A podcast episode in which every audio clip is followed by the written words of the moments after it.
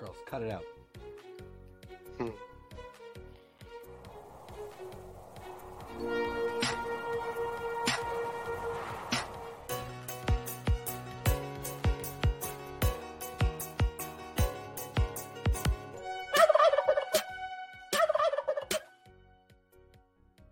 And that's going to get me every time until uh, we're into, you know, sleigh bells or whatnot.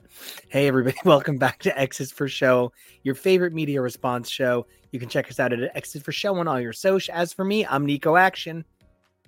And I'm TK. You can find me at TK Elemental. And that makes me your producer, Kev O'Reilly. And we are here to talk same day about a, a new drag race episode, uh, but it's of a familiar brand that is not exactly drag race.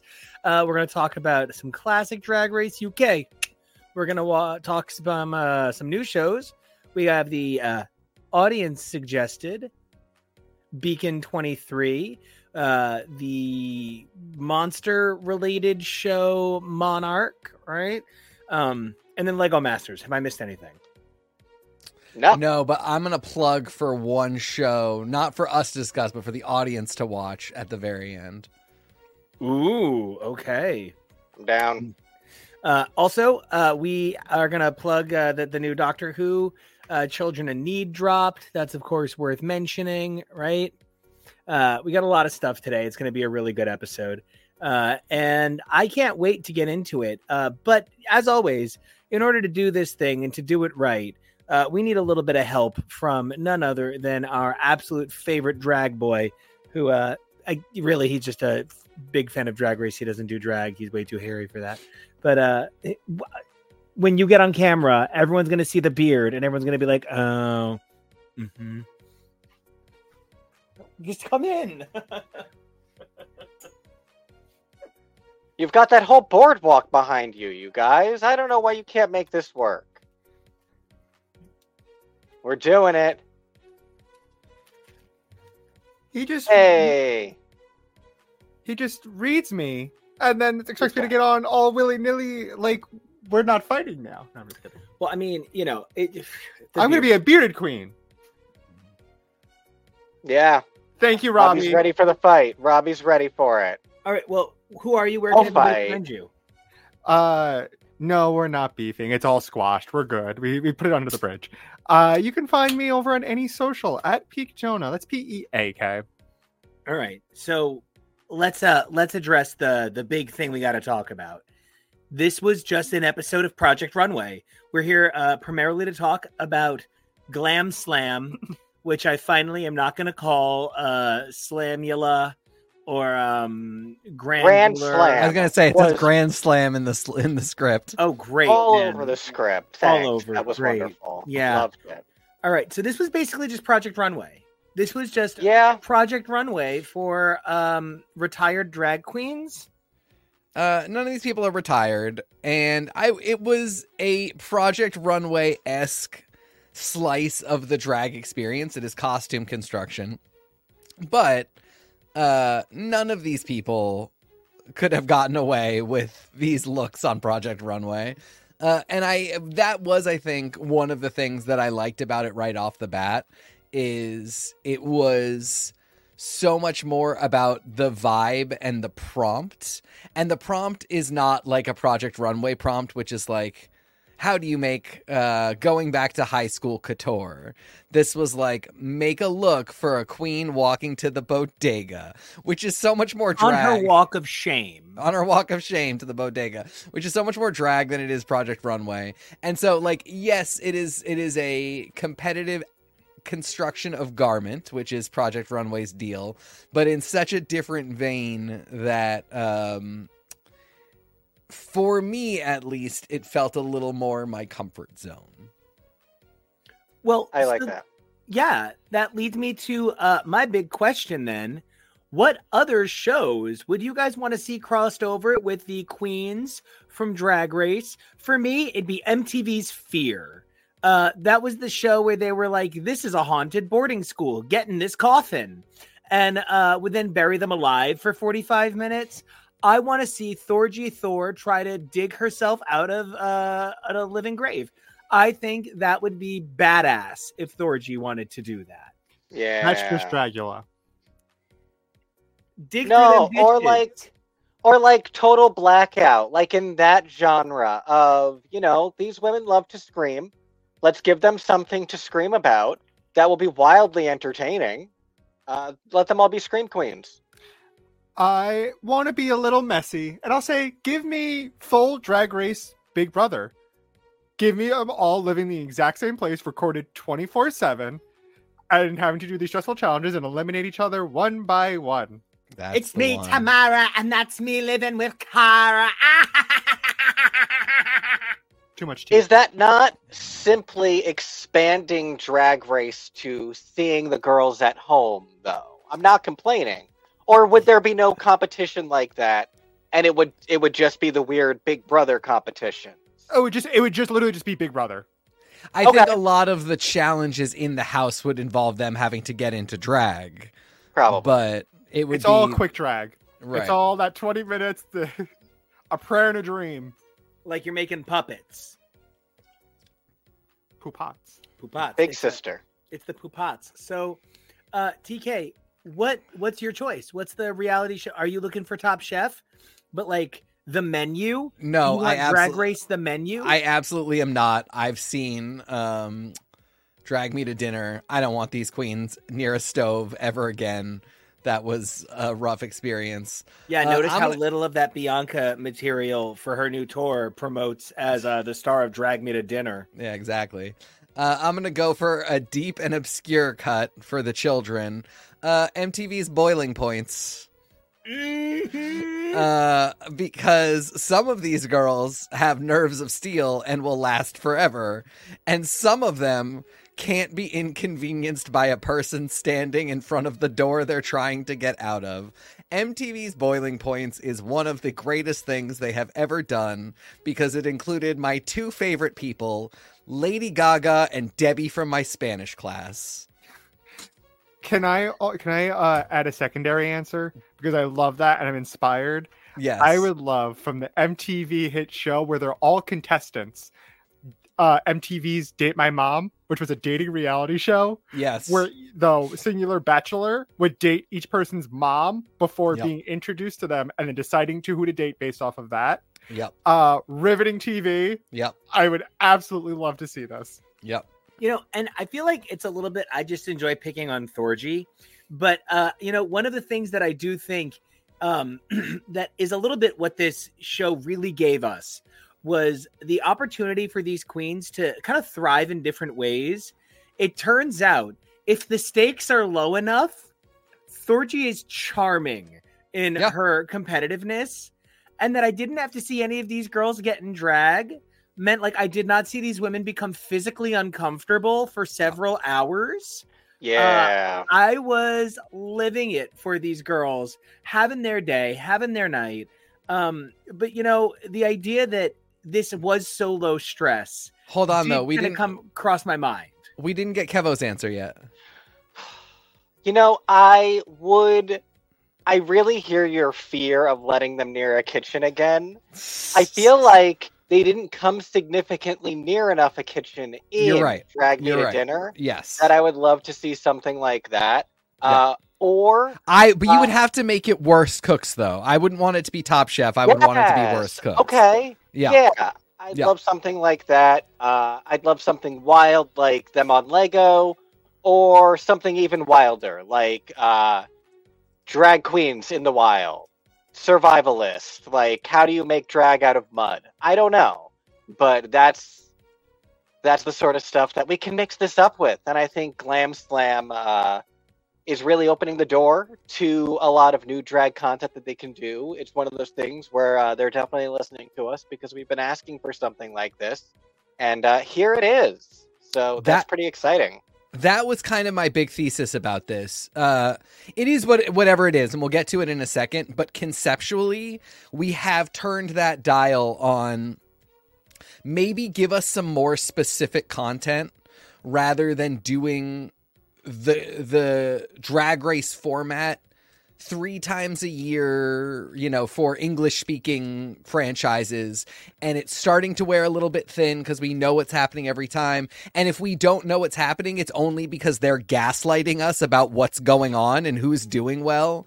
And it's just like, I'm getting a little sick of every queen really needing to come in very well rounded and multi talented, failing to do so for any number of reasons, including that maybe they're just specialists. Some queens are the best garment maker in the business, Yeah. but they they cannot craft a joke. So them going on drag race kind of sucks because inevitably they're going to have 2 to 5 comedy challenges which they're just going to bomb because they specialized. And DD. That we're getting there don't worry. Uh and you know i just think rather than making the competition as broad as possible and then setting people up to fail this idea of making it much more specific and then bringing on people that it's it's weird because it's much more specific. They're bringing on people that are good at constructing garments, but then it's actually low stakes. So it's actually a really nice mix of elements that are missing from the main Drag Race franchise. And I'm just like, okay, now do this, but for roasts. Do this, but for singing. And I think that one of the Right. things that's so great about this one was that they also added in, sorry about that. They also added in the element that was come as your favorite Fred Armisen character. And Thorgy really set the bar. It's My true. favorite thing Thorgy said this episode was she's going on her list of inspirations and she goes, Oh, that makes you sound like a crazy person. Yes, Thorgy, because you're crazy. Yep. And we love you for it. Yeah. But Love you're crazy. Thorgy. Love Thorgy. Love, Love Thorgy. crazy. Um, okay, so we've talked other reality shows, but now let's talk about this one. The uh, idea behind Grand Slam Glam. set. Glam Damn it, slam. Nico! Glam Slam is is what if these girls got another chance to come back and show off another set of skills?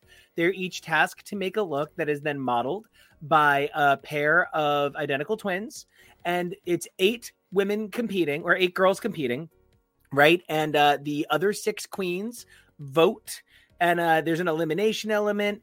And I want to start with the idea behind this not involving drag. Yeah. I want to just say like 80 points to every one of these girls who said, no, no, no, no, no, sweetie, I'm a brand. And my brand does not always need to be in look. That's like brilliant for Yep. some of these girls. Like Lux, who, you know, I think her trade on her season was look at my looks. And then look at her here being re because you know we haven't seen her on the show yet, but like look at her here ready to perform and be adorable. Like I'm I'm ready. I'm ready to fall in love with Lux. I did think it was notable that Lux was the only person that didn't get a talking head explaining her vote. Oh my goodness. and I'm dying to know what she said that they were like, we're not airing that. Knowing, uh, n- knowing, not knowing personally, just knowing Lux on the show, it was probably something arguably very funny. Yes. But maybe a little too shady. super mean. But why? It looked like garbage. um, I Um, also just can we talk Yeah. about that? Uh, Lucy came to this uh, this photo shoot and said, "I want you to pause." Ex- I'm sorry. I want you to pause exactly when I look my most Vin Diesel. Okay, it needs to be very family, family. You know, that's when I want you to pause. And so, like, that's Lucy in this moment, in this in this frame. Um, the thing I love the most about it is Lucy is all neck in this photo. Yeah. and I am all here for it. I Yeah. worked so hard to try and get better, and I was like, no, some of you just did not think about the poses that you were putting out there. Like, fine. Uh, no. Thorgy, what are you going to do? Fine. And then I just couldn't get one where Jan was not covering her own face. I And just want that's a a normal choice. goddamn expression from her. And instead, she's doing Mary Catherine Gallagher, and that was her choice, and that's okay. That is okay, and this isn't shade. Lucy in that picture looks a little bit like um Mikey Titus's boyfriend from Yes. From Yeah. Kimmy Schmidt. Um, yep. Unbreakable Kimmy Schmidt. Yep. Uh, Um, Lucy looks like she's going to introduce me to her poopats. Yes. I I have to bring up now. I want to get this out of the way early so that we can have talked about it and I don't have to say it again. They It had is a to edit out Sherry Pie. it's a big rule for me that I try not to talk about talk shit about anybody on reality shows like this. I try very rarely to talk shit about the queens. I really try and be like, I didn't love this, but they're great. Uh I hate Robert Anderson probably more than any gay on the internet. I think he is the most annoying person. I'm actively rooting against him. Uh this is the only thing I didn't like about this show. And every time I see him, he gets deader behind the eyes. He is now uh, in the running with Anthony from Queer Eye as deadest internet gay behind the eyes. And, uh, you know, despite all that, I still am rooting for this show. And Monet is amazing. Monet is a fantastic host. I'm I don't vibe with Monet the most out of anybody, but I think this is the most I've ever vibed with her. I think she's so good as this host. And I just am so sorry that Robert is dragging her down. I love the girls agree. I really appreciate you being the one to say it because I wish I didn't agree. You have a lot, it seems, more. Uh, I've I've been do than I thinking about this for years, uh, since I... I- got on TikTok.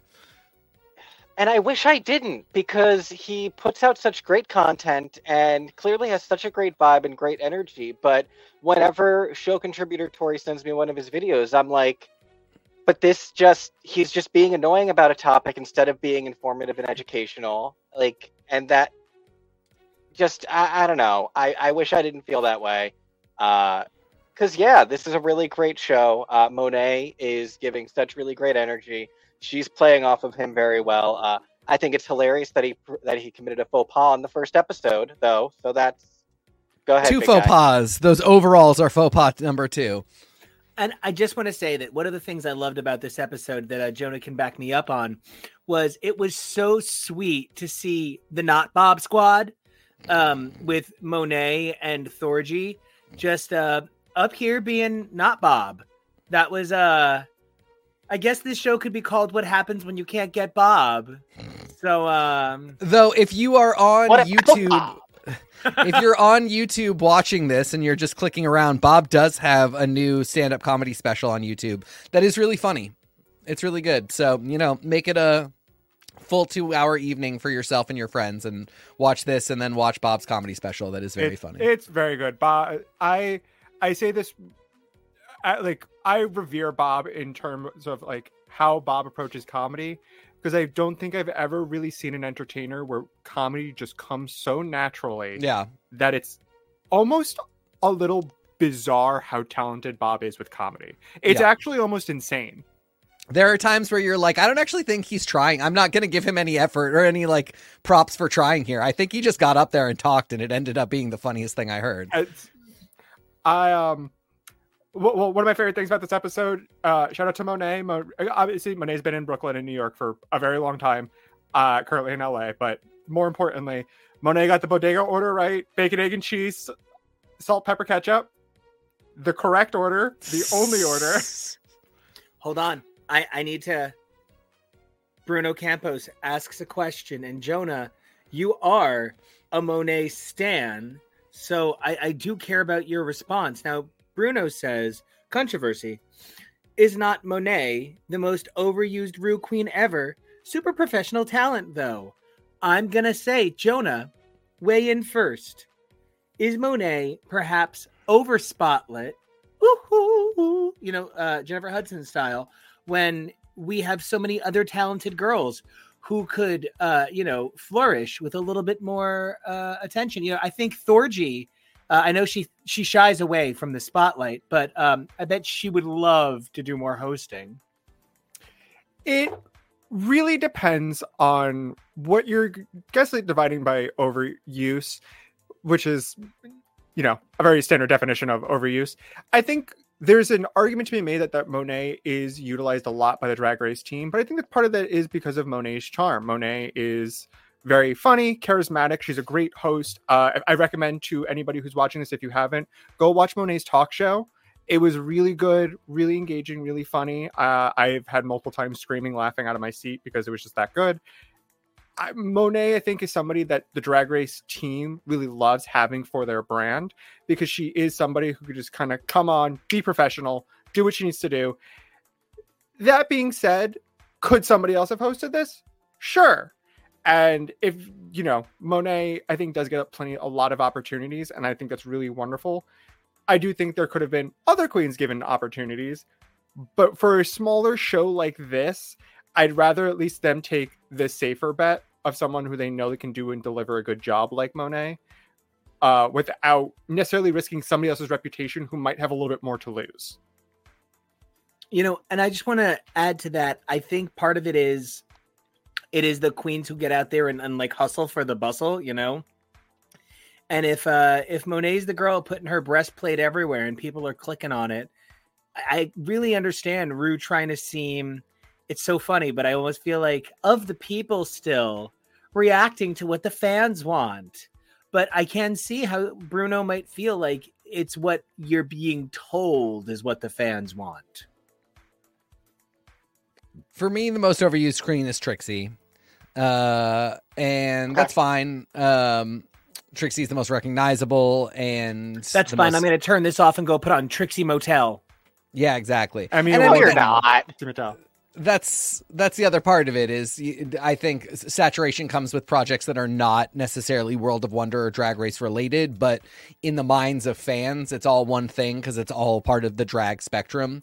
Uh, so Monet has been in some stuff that's not you know a World of Wonder production or have or it doesn't have the Drag Race name on it, but we all kind of still think of it like that. As has Trixie, Trixie Motel, great example. For me, Trixie's the oversaturation. What? It's a play on her name. Get out of here! I'm done with you. I love, No. I love that you just got that. No, you didn't just get that. I've never thought he about it. did. Oh God. Okay. Um. You know, it's an actual motel too, right? We can rent a night. Yeah. This is why we're married. There's a great um, Real Housewives of uh, Salt Lake City where one of them calls the Trixie Motel to ask whether they have Dom Perignon. Um. Anyway, uh, Trixie's the most overused queen. Monet, uh, to me, really isn't.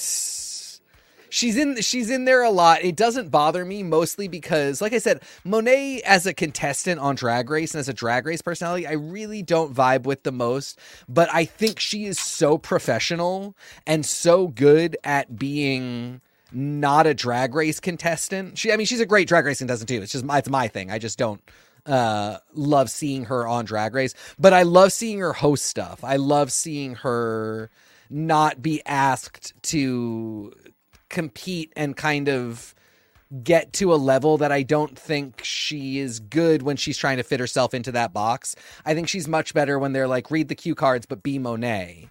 And that's to me where she really flourishes and vibes with the audience. She feels like a, a really good MC. I've seen her MC and host drag shows a few times. She's really good at that. So is she really used a bunch? Yes. But it's one of those things where I feel like the production is going to be good because they made a smart choice when I see Monet as the host. And there's a lot of queens, like even somebody like Alaska. When I see that Alaska is hosting the thing, I'm like, this could be really funny. This could be really good. But this also could be a little bit of a disaster. And uh, maybe it's something. Okay, will pay you $10,000. Exactly. Oh, we were both ready. We were both ready. If you stay ready, you ain't gotta get ready. Um, no, I think I, I really agree because if you're looking at just like wow things Monet has done, wow was uh wow, wow. Monet was a part of three seasons. She was in season ten. She won All Stars, well, Twin one, and then was a finalist for All Star seven. She's hosted one season of the Pit Stop, which I I her her commenting on season fourteen was really good. It, it was a really really good season. The Pit Stop. She was also one of like the the drag mentors. I forget what they're called on Yep. uh, on Secret Drag Celebrity. Race, Yep. season two. Um, I think that's most of the things I can think of that she's like specifically like the major part of The masked lip syncer, as we should start calling it. the dragged lip syncer. But no, I I I agree. I, like, and it's like I think it's very similar to what I was just saying before that Monet is super professional, and I think production really does love her, and it shows. She has when she's not having to do the stress of competing. Yeah. Even though I enjoyed her in All Star Seven, Monet's a fun time, but also All Star Seven is also different because they had And and there's a lot of times where like I would rather see a professional actor, one who I know is going to hit the marks and make the take good on the entire rest of the crew, than somebody who I think is really talented or really gorgeous or really fits the role, but I know that they are a nightmare to have on set. Yep. Um, you know, I think Nicole Kidman should always be playing Batman's girlfriend, regardless of what the Batman movie is. But I know that Nicole Kidman is an absolute nightmare to have on set. And therefore, it's not really something I want to see her doing. There's just something about caves like this that make heartbreak feel good. the movies are back. Um, I so okay. I want to move us to the episode itself. Sure. Uh, you know, the big thing about this show that I really was kind of surprised by was the actual limited amount of show.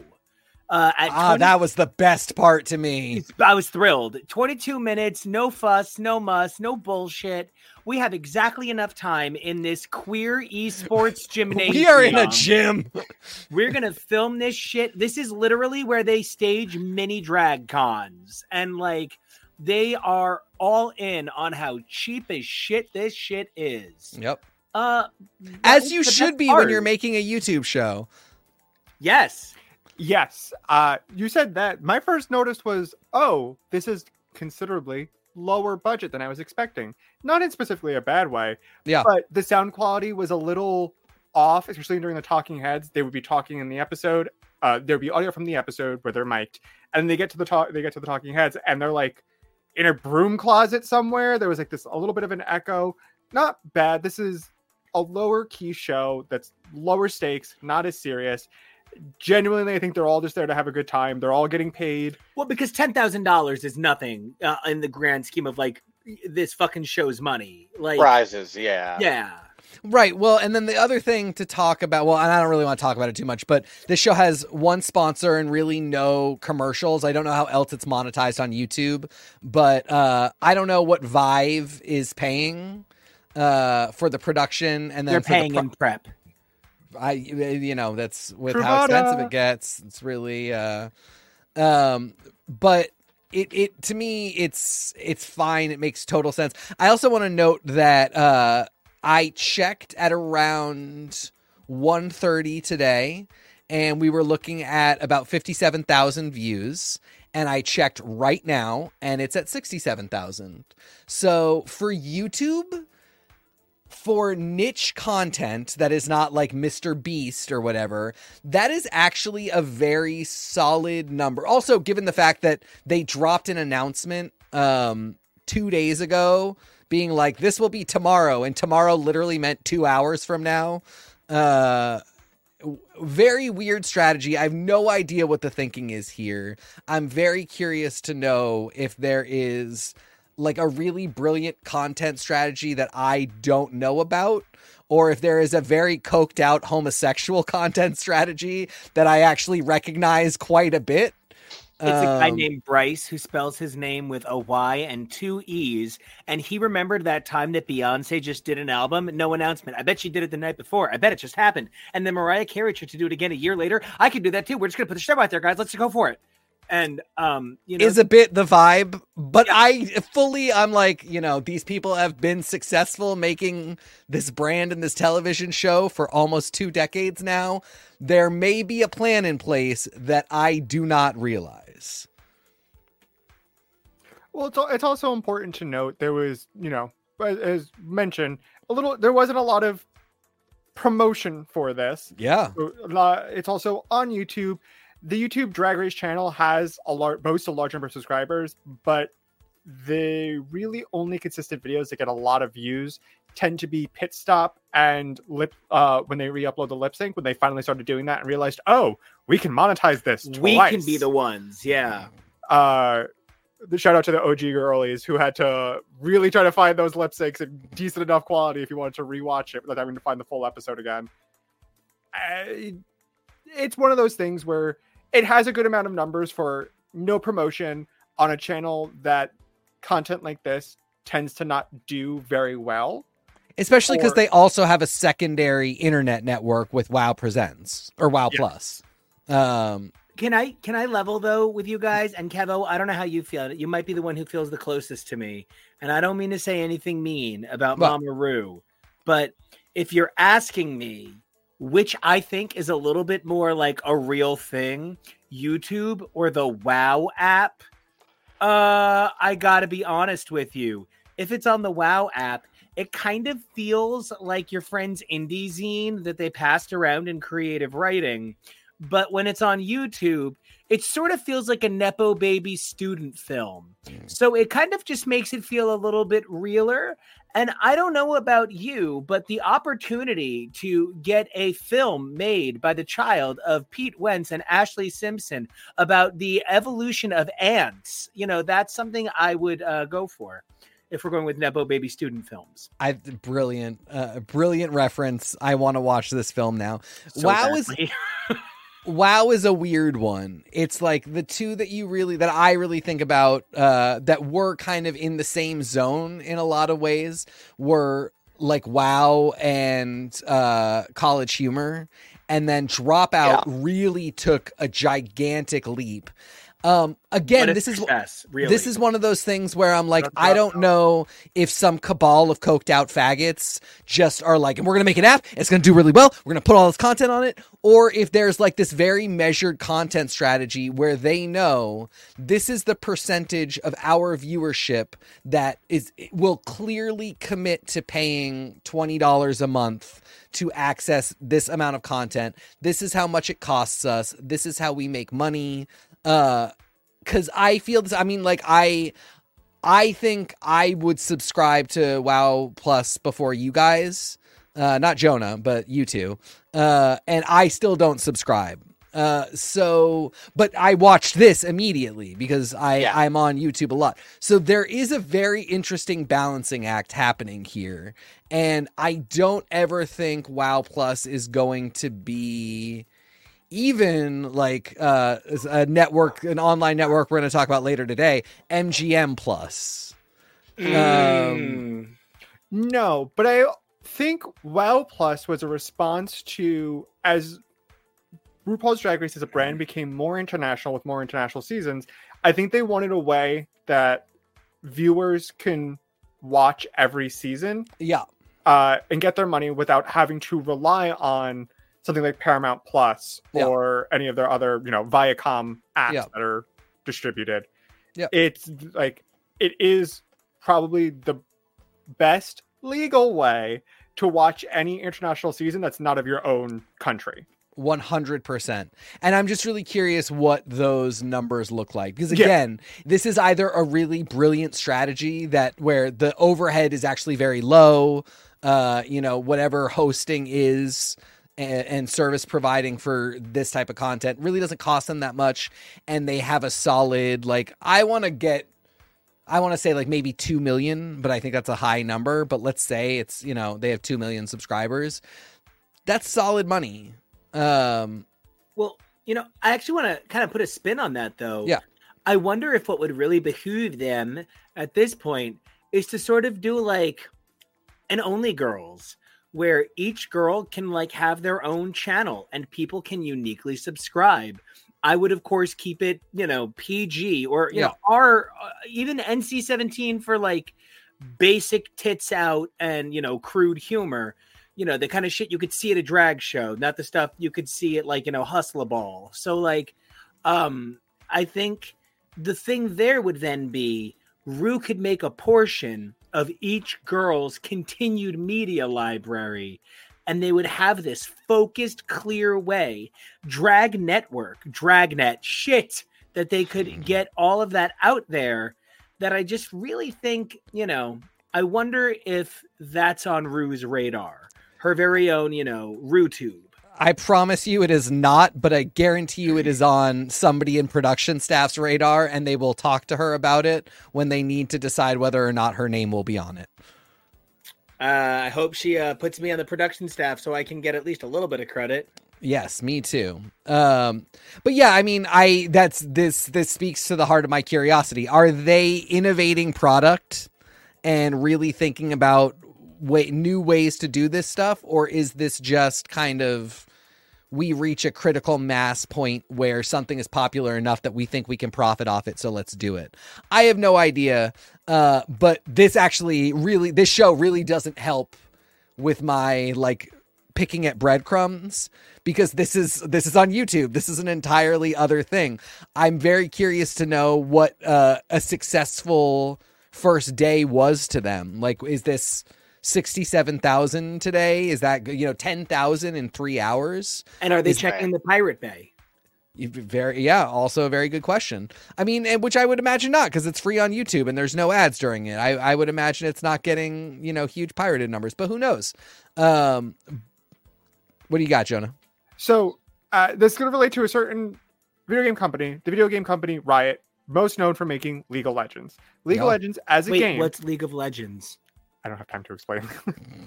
I've never heard of League of Legends. Is it anything It's- like that several nights at Fredericks? It's like uh so you know how MLB is like the baseball league? This is like that but that for legends. Oh, for Legends. Yeah. Yes, Yeah. I understand. Oh, Yeah, why didn't yeah. you just say that? yeah. Bigfoot, Godzilla, a Loch Ness big monster. spider thing. Loch Ness monster. Thank you, Lawrence Cheney. Regardless if you know what Yes, actual Riot. League of Legends is, just know Riot makes a massive amount of money based off League of Legends and League of Legends IP. You know, Yeah. Okay, good, good, you're caught up. Uh, whether it's through the cosmetic sales, their music sales, merchandise, blah blah blah blah blah. Riot released uh, a m- trading uh, a trading card game online called Legends of Runeterra. I love which is a very successful trading card game that essentially makes them zero money because it's majority free to play. They make so much money off of the, all the other IPs, they can create products like Legends of Runeterra where they don't make any money off of it because they don't have to because they're not worried about it. Money's coming in from elsewhere. I wonder if Drag Race as a brand is getting to the global recognition point that we can have content like this that's released for free on YouTube and does they're not making as much money as they could because their money's coming in from elsewhere. I also wonder if this portends a delay to the announcement of season 16 or all the next All Stars. Um, Well, and I just kind of want to know what sort of sponsorship tie-in deals this is going to get. Are we going to legitimately get uh, Monét X Change being like, I don't, I was hoping for a makeup thing, but because my show takes place in a gymnasium, they've offered me Pine Sol. All right, um, fine, I'm doing this. It's cool. I want to make money. Like, where is the tie-in for this show? in the conventional way we would expect there to be drag race tie-ins to make Yeah. that kind of money i wonder if this could lead to like a quick fashion uh you know party city shake and go rupaul kind of wig brand that they could then throw the you know glam slam uh you know sort of branding on and it's a way to sort of get Ru's name off of something that Ru might not want her name on anymore because it's a little beneath her brand. Now that you know Pokemon has Tiffany shit, you know trading cards is for Yu-Gi-Oh until you know Yu-Gi-Oh goes to De Beers. You know what I mean? So I really wonder if this is a progressive way to restructure the brand to be about a corporate identity, not one aging bald woman. Can we okay? Can I talk about on this episode? God bless Milk not doing the assignment in this in the slightest. Oh my god. It wouldn't be uh, a milk appearance if that didn't happen. Like for this episode of Milk versus Thorgy, the challenge being cocktail attire, walk of shame to the bodega. Now you look at these two looks, and I'm pretty sure only one of those says that. Yep. Certainly shame. And Milk not even that always Milk just wants bad to garment. do. No, Milk just always wants to do what Milk wants to do. Uh, Yeah. And, And I'm lactose intolerant. Well, yes, I mean, 100%. I do not enjoy milk Oh, I do. even a little bit.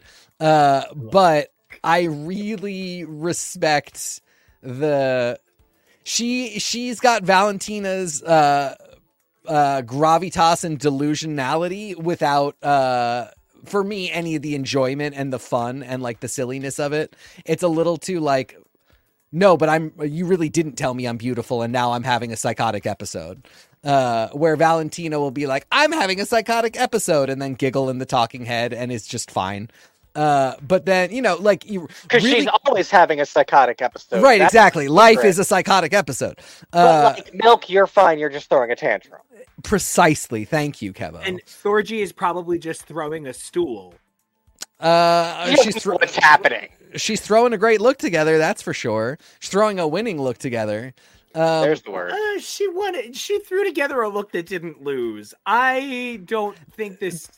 this I don't know.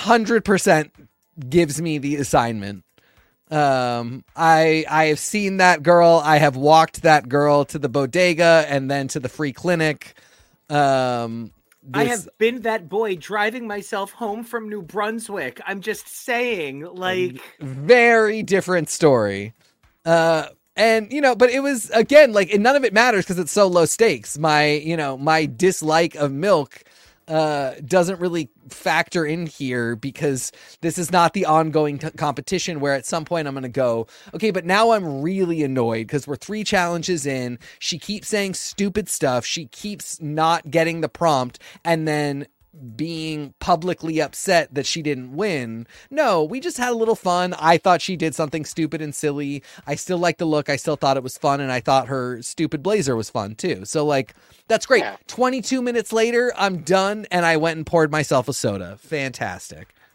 if you're of the fan base, uh, uh, you're part of the fan base of Drag Race that think Drag Race episodes at 90 minutes are too long, this is perfect for you. It is Yeah. 22 Yeah. minutes, Yeah. and it is literally just the show. it's the kind of anemic you want to be, you know, Yep. during diet season. Uh, and I am that fan. 90 minutes is too long. Let's get this moving. Get me out of here. They need Uh, to restructure what's in those 90 minutes, but I need the 90 minutes.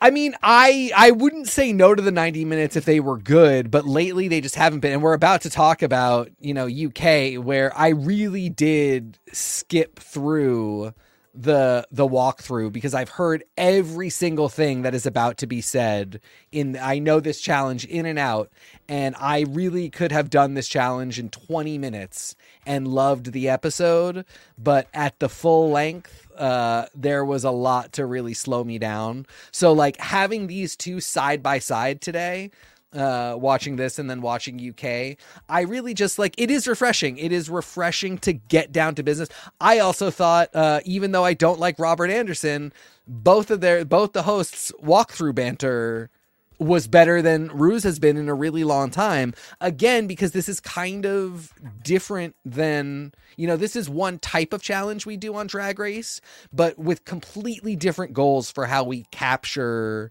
the challenge being done and what the vibe is for the show overall and the episode overall. They really did just want them to give specific details about what they were doing. Maybe crack a lighthearted joke. Nobody was going in saying, Taffeta, is that smart? And then cut to the queen going, I've got to throw all this taffeta away and start entirely in silk. I think part of that is probably also because of the limited resources. If you shame any of the queens building about what they have to build with, there's not a lot they can recover with, and there's not a lot you can do with a melting queen. Sometimes constraints lift you up like that.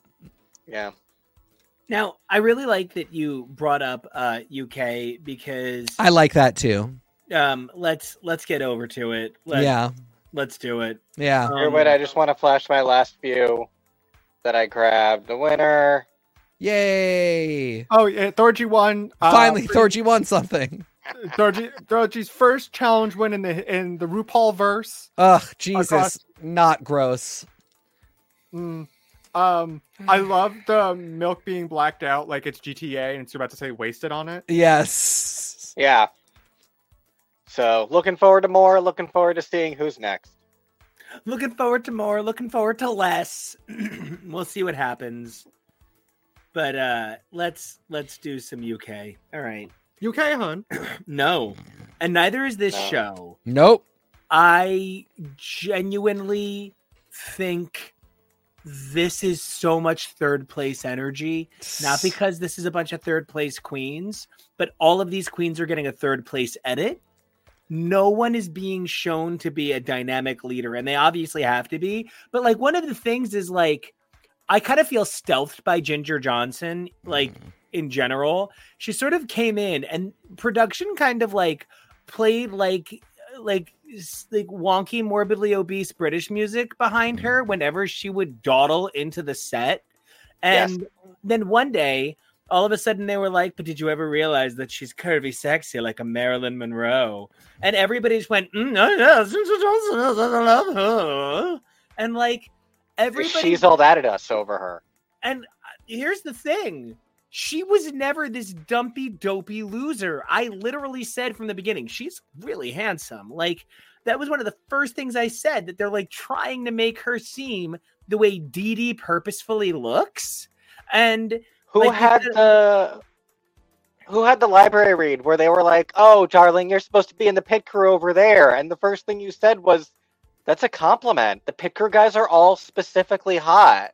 Yeah. And so, like, I don't know. uh, This whole season has been really frustrating for me. I don't feel like I have a whole lot of people I'm rooting for. Michael Marouli, you could have been the the Colby, uh, the Colby, the Sasha Colby of this season, but instead, I'm like, you're 400, go home. I just don't know what to do. When you told me that we're the same age, I thought you were making fun of her. I just don't know between the lighting on these queens, uh, like the way they're being treated by production, and the general narrative. This is not my season of UK. Uh, I think it is so ironic that London used to be lit by gas lamps because I too am feeling gaslit by this season. Um, what do you got, Jonah? this season is really weird and a it started off i think very strong and i still think it has a really incredible cast of queens where like really i don't really have a problem with anybody there might be some people i vibe with a little bit less but nobody's really like oh i really don't like their personality right now on this tv show i don't want to phrase it like that these are humans they're on a they're in a high pressure system this isn't always how they're going to act and you know if they have a bad edit or they are saying things that maybe aren't the best, hopefully with some time and seeing like, oh, I shouldn't have acted like that, you know, they grow as a person. Boilerplate out of the way. This season is fully kind of the season of gaslighting and how the show is trying to treat us. I feel bad, but Ginger is the full front runner, but the show isn't treating Ginger like a front runner. I Ginger, really, Ginger Johnson should be treated like the Sasha Colby. Yes. Ginger's kind of blowing everybody out of the water in most of these challenges, and it's almost bizarre that the show doesn't really want to like acknowledge this. She's gonna hold a lipstick that says Dela any second. What's weird to me is she is winning a lot of the challenges. She's beating everybody, and they are telling her that she did the best. But then they're not giving her winner's edit. They're not really saying to her, you know, we're not getting that moment where Ru, you know, cut to Ru being like, I'm the queen of drag and I'm amazed by you.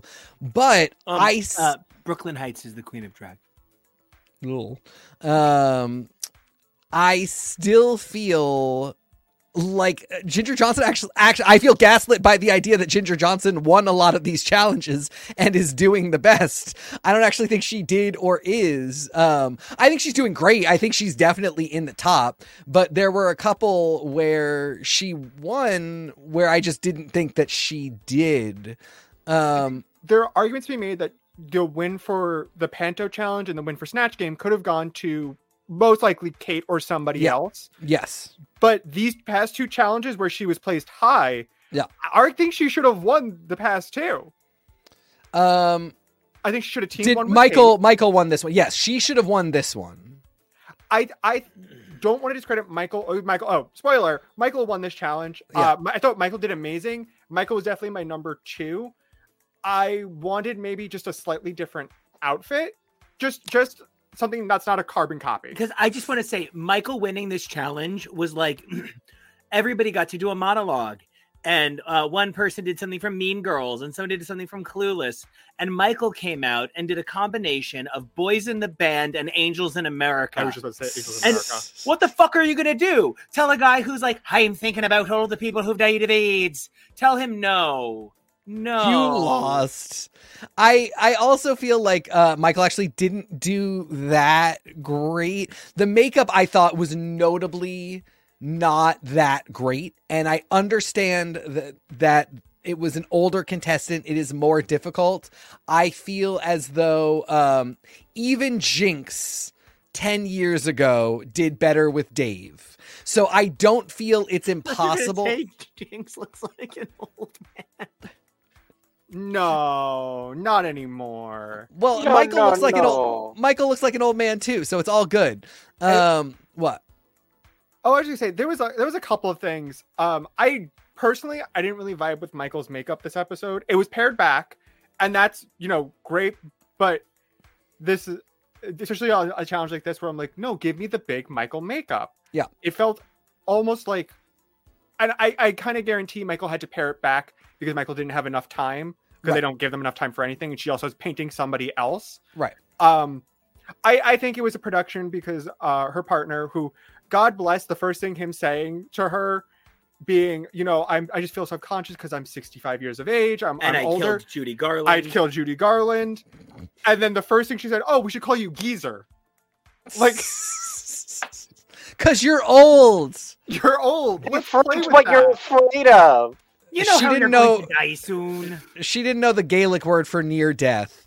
No. Um, It probably has three F's and a V. I took Gaelic lessons. It was that's a tough language. it is. But I will say, him talking about his story, it was very endearing to hear someone of an older generation talk about how he had to hide a lot of it, how he had to work up a lot of courage, even just to go to a gay, s- uh, you know, gay and queer space. I think it was a really important story, especially for the much younger audience, not even just the queer kids, but the much younger audience who don't really always know, like, no, this is still even just only what seems like a short time ago, like how hard it was for people and how hard it is to not only come out for acceptance, but just what happened in the 80s. It, it really, I don't know if enough kids today know that part of the queer history and it's really important that they do know it and they do understand like what we've went through The original Queer Eye for the Straight Guy involved straight guys, a bullseye, and throwing rocks at homosexuals. And that was a really good part of the episode. Everybody's everybody from the helpline oh Uh, they were all amazing They were amazing, and all of them talking about where they come from in their queer experience and how that informs why they do this. That was all really cool. That was the highlight of the episode. I'm really kind of divorcing any feedback from that because that is just that's always a mitzvah. The, the show should always be doing that in some capacity. Should always be connecting us to our roots, to queer people of other experiences who get to tell their story when we don't normally hear it. That's all fantastic. If you start tying that into the critiques, it gets so ugly. And so, like, I feel really bad saying Michael, I don't feel did the best job with this older queer man who finally got to have the experience. I hate having to judge it, but somebody wins and loses every episode, and I don't feel Michael won. Uh, I- when ginger and her uh, reva- uh reveal Yeah. uh walked out i legitimately did not know who was who at first Yeah, yeah. The and uh, th- there's a lot to get into with family resemblance, a thing that I think they just decided somewhere after season 10 they were just going to start lying and completely making up the rubric different every time. Uh and like even they're so bad at it because they even will say I don't see a family resemblance indicating you are supposed to look at, for like sisters genetically and then to somebody else they will say i see that you're in the same drag family where of course drag families are not genetically related Yeah. and the indication is clearly that you have you've embraced the same brand that you've put your sister in a look that says your brand and i thought basically everybody did that i think the person who i think should have gone home Dee Dee, was actually the most successful at drag family resemblance Yes. Uh part of my major problem with this episode was I knew I not not even part of the spoiler arena Tina's Yeah. out there. I knew it was going to happen. I knew Kate was going to go home because that's how every single that's how majority of these challenges and these storylines work.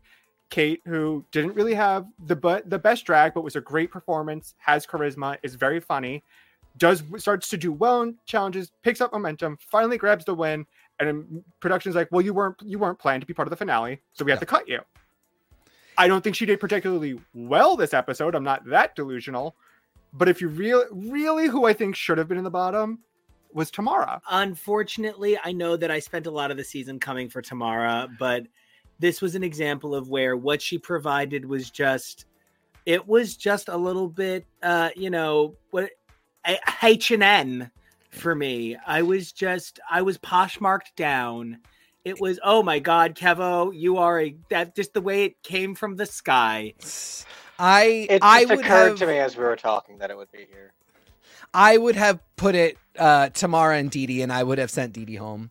Um, I just think the fact that Dee Dee hasn't had a win yet, and That uh, Dee Dee never did a King Dee Dee. uh, I have a statement on Dee Dee never having had a win yet, though. So I'm, I'm fascinated that you said that. So please continue. Well, I- no, no, no, no, no. Wait, can we just say uh Dee Dee's partner? That's Morgan McMichaels. Oh my god, I couldn't unsee it. That's just Morgan McMichaels, and we love that.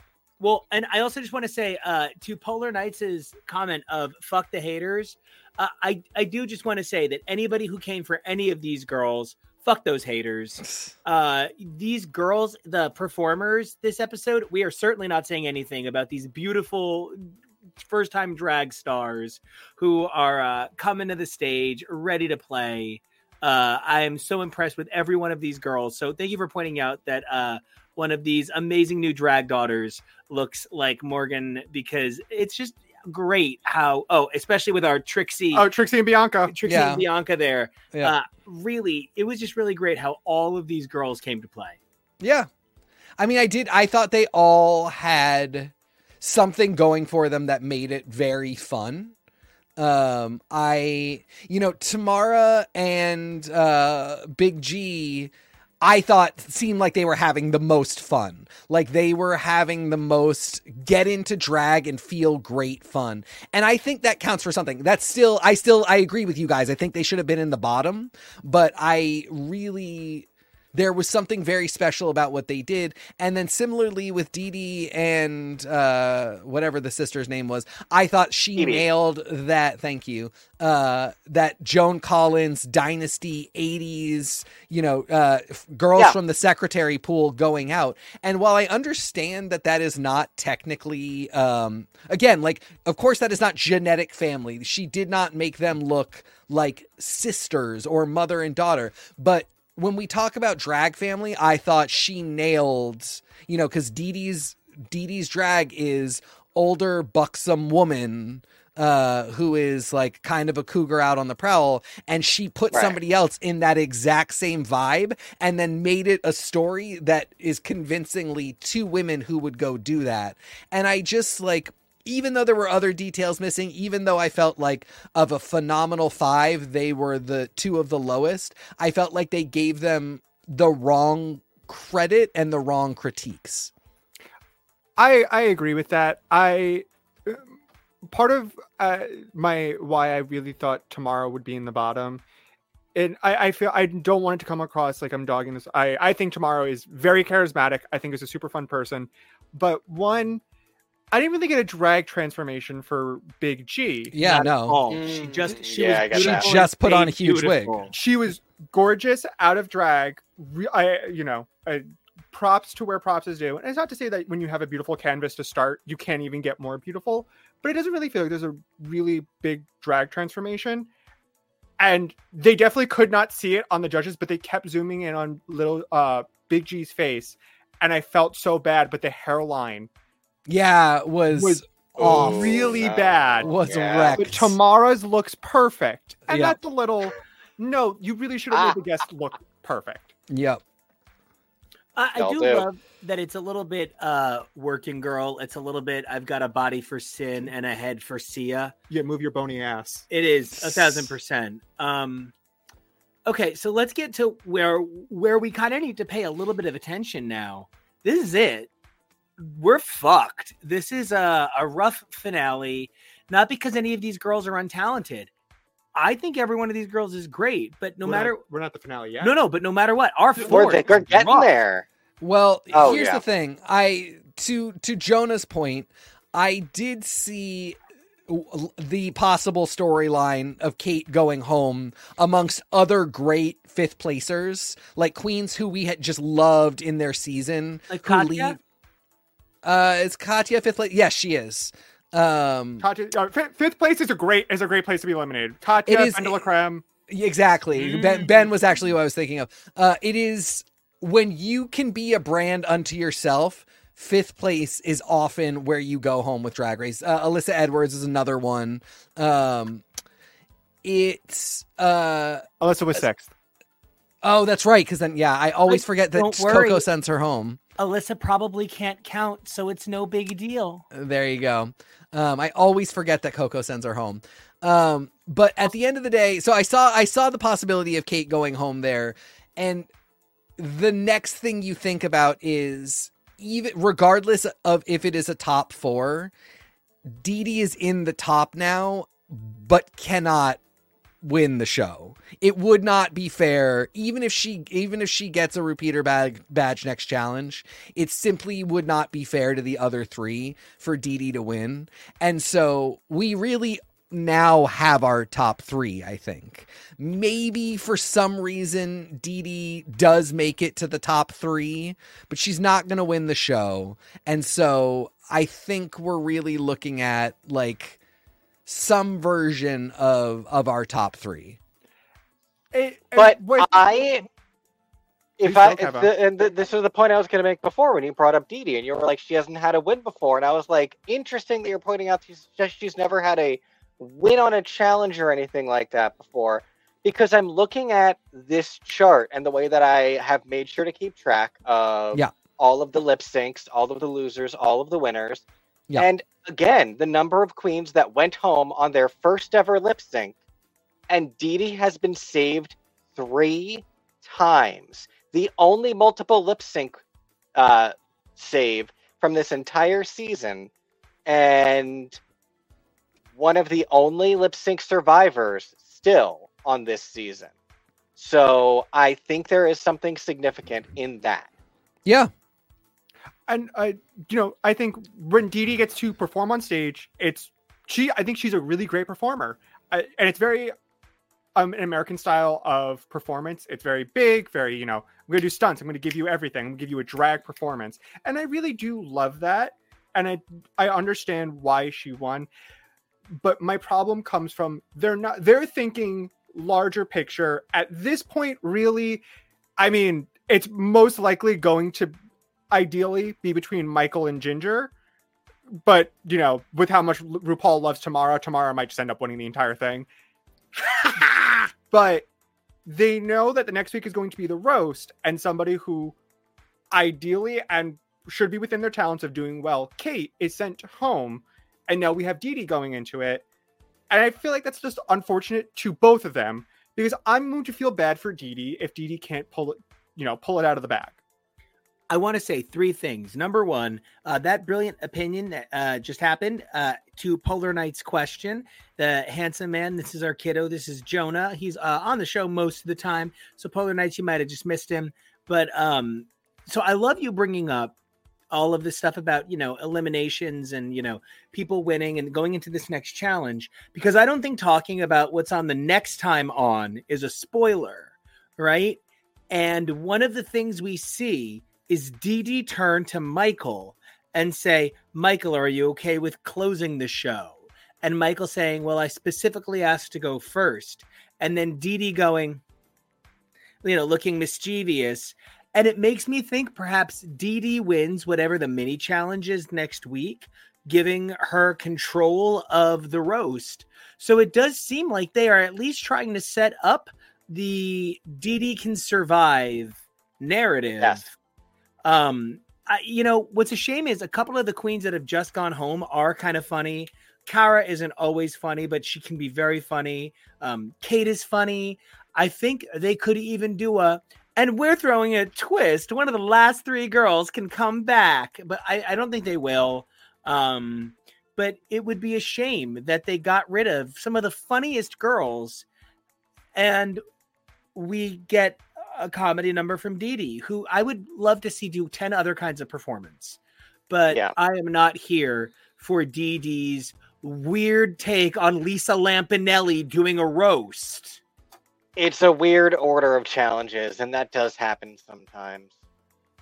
and it's you know not that everything is fully predestined but I, part of what i i can tell is the larger fandoms you know tyrants of the makeover challenge is tk talked about it earlier the makeover challenge specifically is just used to eliminate whoever they want because they make up bs uh rules and guidelines and it's changed constantly and there are people who have great makeovers who get sent home uk especially has this problem with people who have the best makeovers get sent home I don't think Kate had the best makeover this episode, but it is it. U- UK doesn't tend to eliminate who are fan favorites uh, between Cheryl Hole, Dakota Schiffer, and now Kate Butch. They're all just been eliminated in this challenge. Well, fuck. In the words of Kate Bush. It's uh, it's just a it's a challenge that is becoming more and more like oh this is just for production. It doesn't matter who actually does the best or not. It doesn't matter if someone does bad. Because it's they're going to try to tell us that they did good and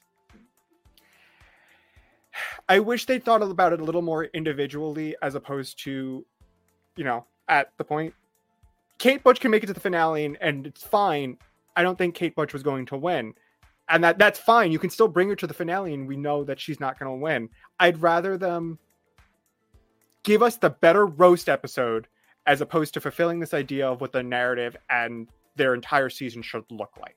I'm still Yes. ending on dessert, but I still want a really good roast for dinner. Let's get this roast a cooking. Hmm. Mm. All right, we're gonna close out Drag Race. Uh, you know, Jonah, I know you're not sticking with us because you haven't had a chance to watch some of the other stuff we're watching. So I want to ask you, what is your hope for the future of the Denny's Grand Slam? Um, and uh, what are you hoping for with the look? Again, we think all four of these queens could be finalists. It's just this is not a finalist crew. Um, you know, what are your hopes for RuPaul's Drag Race UK season five, the also rans. With Glam Slam, I'm hoping for just some goofy, low key fun. Give me some silly, shady comments. Give me take it serious, but also feel like you can be relaxed. That's the kind of energy I want. And that's the kind of energy that it's it is portraying. And I know with Monét and a lot of these queens, I think that they can really kind of just deliver something silly and fun and just have a good time about making garments and putting them on identical twins because we have to copy more things from um what's that show? Uh Glow Up. That's what they do on Glow Up. I um Oh, yeah. in UK five, I had a really, really big hope for UK five. I still think it's an overall pretty good season, but the beginning really led me to believe it was going to be a lot better than it actually was. And a lot of it isn't because of the queens, it is kind of because of production. And at this point, I will never really stop watching the show because I do love the queer talent show that really is. But I am getting a little, all right, I I can. I, I've watched so much Drag Race, I, it's really easy for me to predict what's going to happen. I really would like for them to be a little, just take a little more risks. They f- feel so stricken, they have to hold themselves to this idea of who they really want to win. And that's fine, it's that's production. I do wish they would take a little more risk on certain queens when they're like, no, I actually do think people are going to like them. Maybe we should keep them around a little bit longer. I only wish that we could keep you around a little bit longer. But Jonah, it has been such an incredible time having you on the show.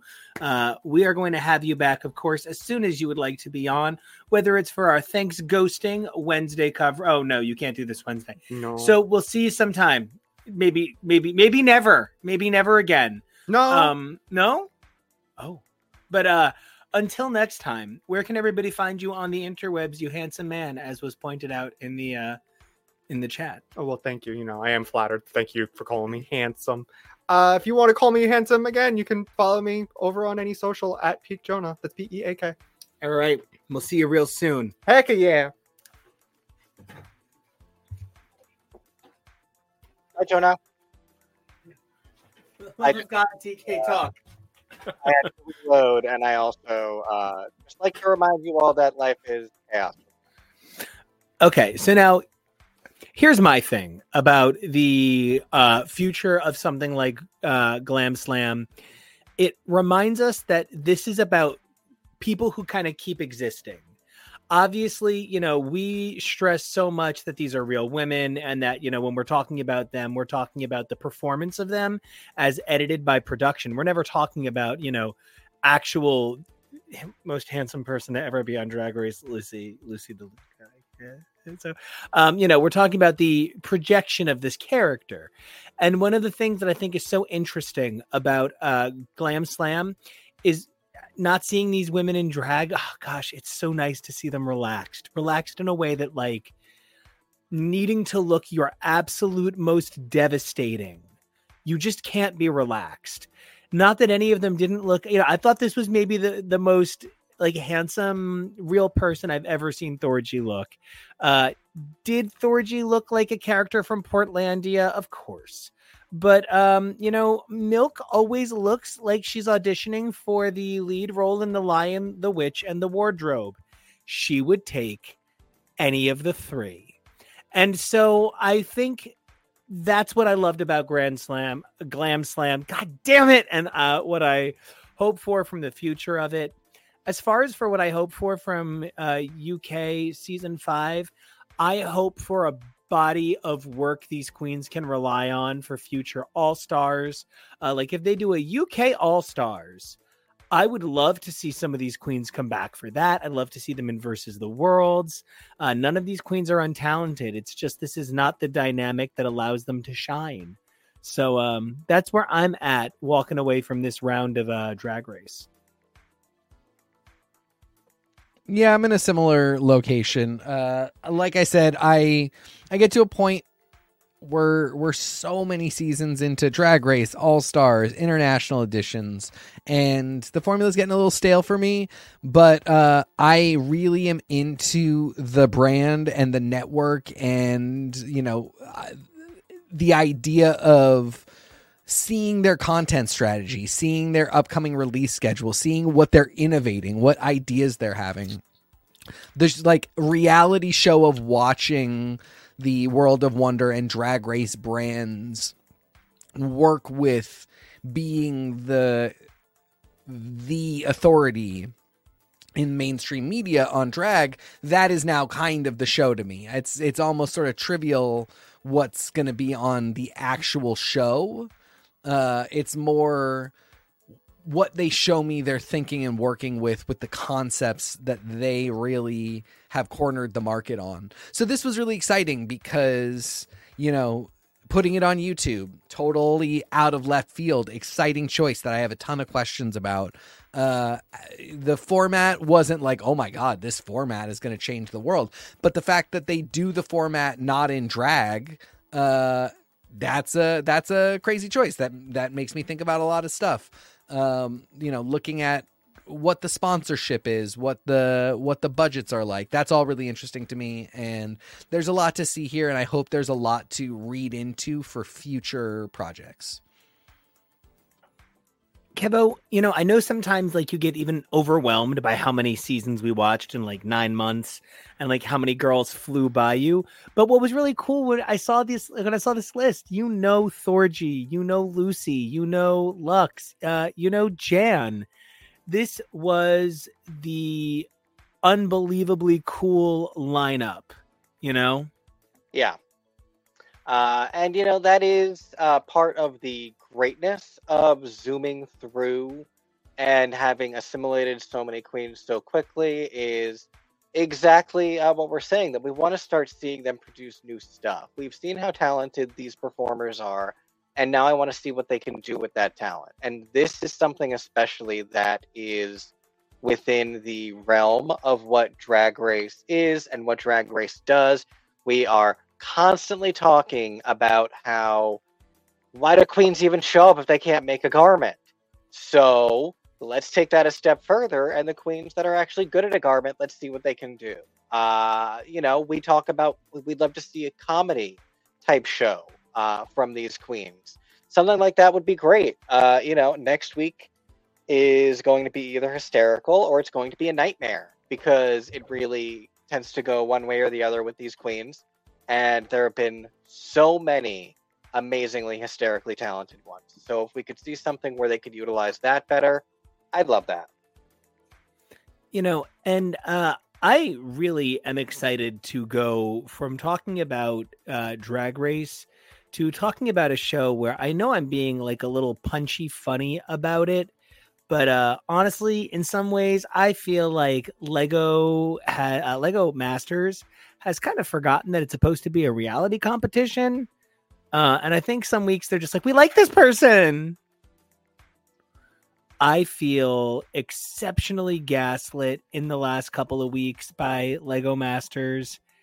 It has just been a weird ride the last few episodes. Uh, I even feel like it all kind of started when Poppy had to drop out. You guys know me. I love a nice, sexy older man. So uh, when they let Poppy go, that was it for me for Lego Masters. Uh, obviously, you know, I'm being silly. But are uh, you? yeah, yeah. Just that you know he's so sexy. Uh, but I, I, I do think I'd look really cute in Ben's outfit. Um, so yeah, Hat. ah, right. So for me, uh, Lego Master kind of sacrificed some credibility last week with the bag challenge. Uh, I just thought the wrong person won. I just thought that was so silly. Um, but I I love Christopher and Robert. Like they are my front runners uh, you know, I I think uh, I unfortunately can't remember if it's Christopher or Robert uh, because uh, you know their names are always right next to each other, and they it's kind of like I have an older sister who is like one of my favorite people in the entire universe, and uh, growing up, a lot of people knew us as Julia and Nicholas. Uh, so like there would there'd be times where people would be like, oh well, Julia and Nicholas, and people would have to be like my mom would have to be like, well, you know, Julia and Nicholas are both married and Julia has children. So, like, when you say Julia and Nicholas, you mean and their husbands and the children. Uh, like, you know, you kind of get programmed into who people are by identity. Lego right. Masters has not done a lot this season to separate each of these, you know, sort of characters. Uh, I think it's Kelly and Emily. I think, you know, they read as one person. Um, but so Robert and Christopher, they play this very silly, over the top caricature where one's the straight man and one's the villain. Uh, so I love Christopher. I believe Christopher's on the left. I think he is. I think he is silly good fun. I think he would kill on any of my cooking shows. I think he would be amazing on Big Brother. He's dumb, he's funny, but he's really smart. Them winning this week was great. I did agree. They had one of the best designs, probably not my favorite. Uh, and they won, period. He played a better game, period. I appreciate a really strong game player. Um, but because they won last week, I didn't care for the win this week. And the win this week kind of trivializes some of the big season win for me. So now I don't know if I can root for Christopher and Robert to win the whole season because then it sort of feels like, you know, they won first place and runner up somehow. I yeah, know. I get so that. I, I, just kind of felt uh I felt kind of built up and then you know kind of struck down by this one. How about you guys? Uh, I don't know. We saw it earlier in the season with Sam and Nina, who I think won three in a row, uh, and I think kind of deserved to. Um, so it's a weird thing happening this season where uh, a lot of people aren't really standing out. Um, it's not a a top four of people who've each won one or two. Ain't no relaxatox up in this. Yeah, truly. Um, but I mean, it's it's great to see. I I I really enjoy seeing people just slam dunk it. Um, I just think the show hasn't quite known known what to do with it exactly. Um, I also think it's tough when the challenges aren't the best. Uh, I feel bad for Sam and Nina. They won three of what I felt were the least compelling uh, ones where I really just kind of zoned out on what the challenge was. But then these last like three or four, I felt were really pretty engaging. And I, even if like I felt the bag challenge was a little, um, esoteric isn't quite the right word, but almost, you know, drag racy and in the fact that I'm like, this feels like some moving goalposts person to person. Uh, Right. But it was still interesting to see them do it and to do the photo shoot and all that. This this one with uh, you know, be not not having access to brick and just having to use a set, make a car, race a car that is then going to be modeled in a video game. I thought that was really cool. Yeah. I loved that the guys won because they clearly appreciated it. Uh, and you know, they even though I think probably they would have preferred a different game and a different kind of uh, design of theirs to be in a different kind, you know, to be the video game. I thought they were they were really cool about it, and it was just really fun. Um, so you know, And I think yeah, it was a tough challenge again in a way that they hadn't been doing tough challenges for a while. You know, Yes. make a bag and make it fashion is such a weird thing to task these people with because you know it it's it's it's limiting in that if you don't understand fashion you're kind of screwed but it's also unlimited in that yeah you still had access to the entire uh, brick room so it's not like your resources were limited but this restricted your resources and it forced you to make something that you're already kind of familiar with. A lot of people who are into Lego make things like vehicles. So it was both a challenge by limiting their resources, but it made something that it, it made it something that they would understand again, and I really liked seeing.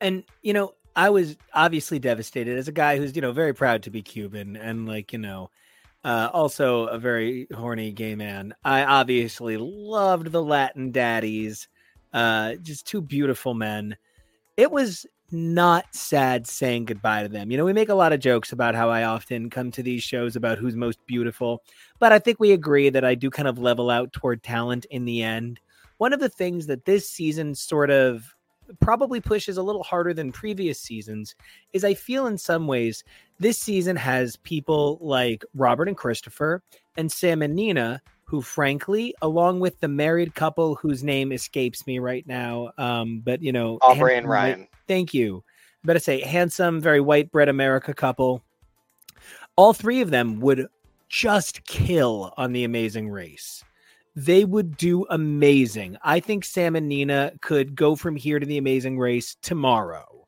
and would do great. I think the hot uh, science teachers they would not thrive on the amazing race the same way because they seem a little bit more measured and a little bit more considered in their reactions. And this is a little bit more about high response rate. What this episode really kind of showed me was that they are at this point clearly favoring the let's go with performers who have a little bit more overall reality caveat. And that's where it, just doesn't feel like a competition anymore it just sort of feels like the producers know who is going to have the tiktok follows after this they know who's going to get the reposts after this so they're thinking a little bit more about brand identity than they are about uh, what makes for a compelling competition Oh no, Teak. Uh, okay. Thank you. Uh, yeah. I almost did a Um, thing where I over-explained what to do. um, and I all I don't think it would be a huge like uh, we know this happens in reality TV shows. I don't think it's a huge deal. It's more just I don't know that this is the production staff that knows how to handle the harsh reality of reality TV shows and the fact that you you do kind of have to make those tough decisions, but you also have to make all of the tough decisions before that to lay the groundwork for it. Um, Drag Race was completely ready to have sugar and spice. enormous TikTok queens that were not really the most drag race competition ready. Everything about World of Wonder says we will sell a piece of our souls for their 7 million followers. That's fine. And the competition can bear it because there's 14 girls and they're nice and dilute amongst that bunch. We know they're probably not top three material, Right. but we see their journey. Whatever, you know, we got rid of sugar early because it was just absurd if they both stayed too long. Uh, you know, that's fine. Lego Masters, you sweet, innocent, uh, you know, Scandinavian lovers of uh, three dimensional pixel devices Jorgen um, you're not ready. You're not ready for this harsh, gross world where you have to pull in the the hottest builder who can give the most meme builds. You're just not ready for it. Or maybe but maybe you can get there. Maybe this is the the first step. Uh, but in, in this first step, we are seeing kind of the glaring uh the innocence of this particular show to the gross world of the interaction between reality TV and social media. And I kind of wonder about the nature of people who are perhaps, and I don't even necessarily mean OnlyFans adult performers, but people who come from less than what we, what we might consider network savory Yeah. uh, social media backgrounds. I mean, even Stacy is like not not that. She's never done anything. But she's kind of got the voluptuous, you know. she's I mean, she's gorgeous. She uses she works that as she should. She's never I'm you know, I'm not saying at all that she has done OnlyFans or and not that there would be any Right. problem with that, but like she is not uh somebody who is like actively using sexuality for sales, but she does work being very gorgeous. She does things like fan film, which is kind of the unlicensed, uns- more unsavory side of entertainment. yeah. Uh, and what a success and what an earned win. Uh, but like very different than just somebody who might come on and be like, I can build the Eiffel Tower in five minutes out of whatever I see in front of me. That guy probably doesn't have the best social media following or like the career outside of it where he's going to cons. Well, and then the guy from season one who goes on to have a successful OnlyFans. Uh, you know, that is a thing as well. But I think the the thing I see there is Aaron, yeah, fucking, you know, buff king on the left. Uh he went to OnlyFans from here. I'm more wondering about perhaps uh, a little bit more of a, a you know, a bikini string male bodybuilder influencer who maybe decides to try and go in another direction. Um, and I think the shows that would give him a chance are things like Worst Cooks. Um, and then you could see that sort of lateral move. Ah, I can't think of his name, but the guy that I think is so sweet from uh, Worst Cooks and Food Trucks, who it turns out is from Jersey Oh, Shore, Fif. Vinny. Oh, I was, I was thinking about the yeah, Jersey Shore guy. Vinny. Um, Oh, who- whichever, yeah.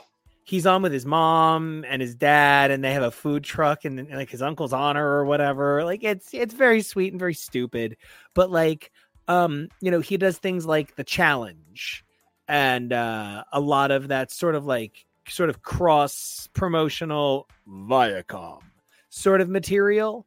So I just sort of wonder if Lego Masters could be that a little bit more for annoying white women that buy palettes from Wish.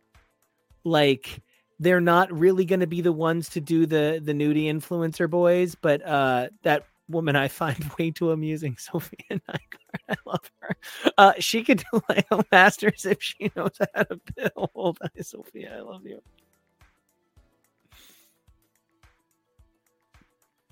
Oh geez, I'm strung out to dry here. Yikes. So um okay, final thoughts on Lego before we move into some Sorry, I'm scripted going shit. through my trash. I thought TK would have something to say. I do I producer things. Absolutely did not have something to say to that, but I can I'm do final so thoughts. Sorry. Um, yeah, final thoughts. I mean, I think we're looking at Sam and Nina, Christopher and Robert, and then question mark for our top three. I think ultimately the top two is really uh, It's gonna be Tomara and Ginger. exactly.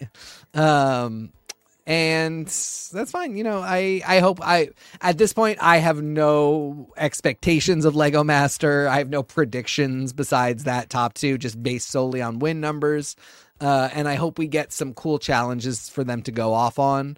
And then, you know, I let's keep rolling right into some holiday stuff because I think that can be all kinds of fun then maybe in the hiatus time as we prepare for season five, we do things a little differently. And that'd be really cool. Again, I don't so much care about, uh, you know, doing an even better season next season. I want to see more innovation. I want to see new formatting because we're four seasons in now, and maybe this one, this format has gotten a little bit stale. So that's the type of stuff that I'm really excited about. Um, I had thrown away these Stacy pictures and I felt dumb, so I was trying to get them out of my trash. I hate that I find Nick so. Um, no, he is. He's cloying, but in a way that you know, I think all said and done, one of the things that Lego Masters has avoided is too intense a personality, and so even if Nick is kind of uh, that kind of that kind of reality show gay, uh, the kind of The reality show Lego gay, level. Yeah, it was that guy on that season of Worst Cooks uh, that the whole season was influencers, and the guy was only famous for doing his Moira Rose impression, and they put him on Worst Cooks for no fucking reason. And he would Um, just keep doing Moira Rose on Oh. Worst Cooks.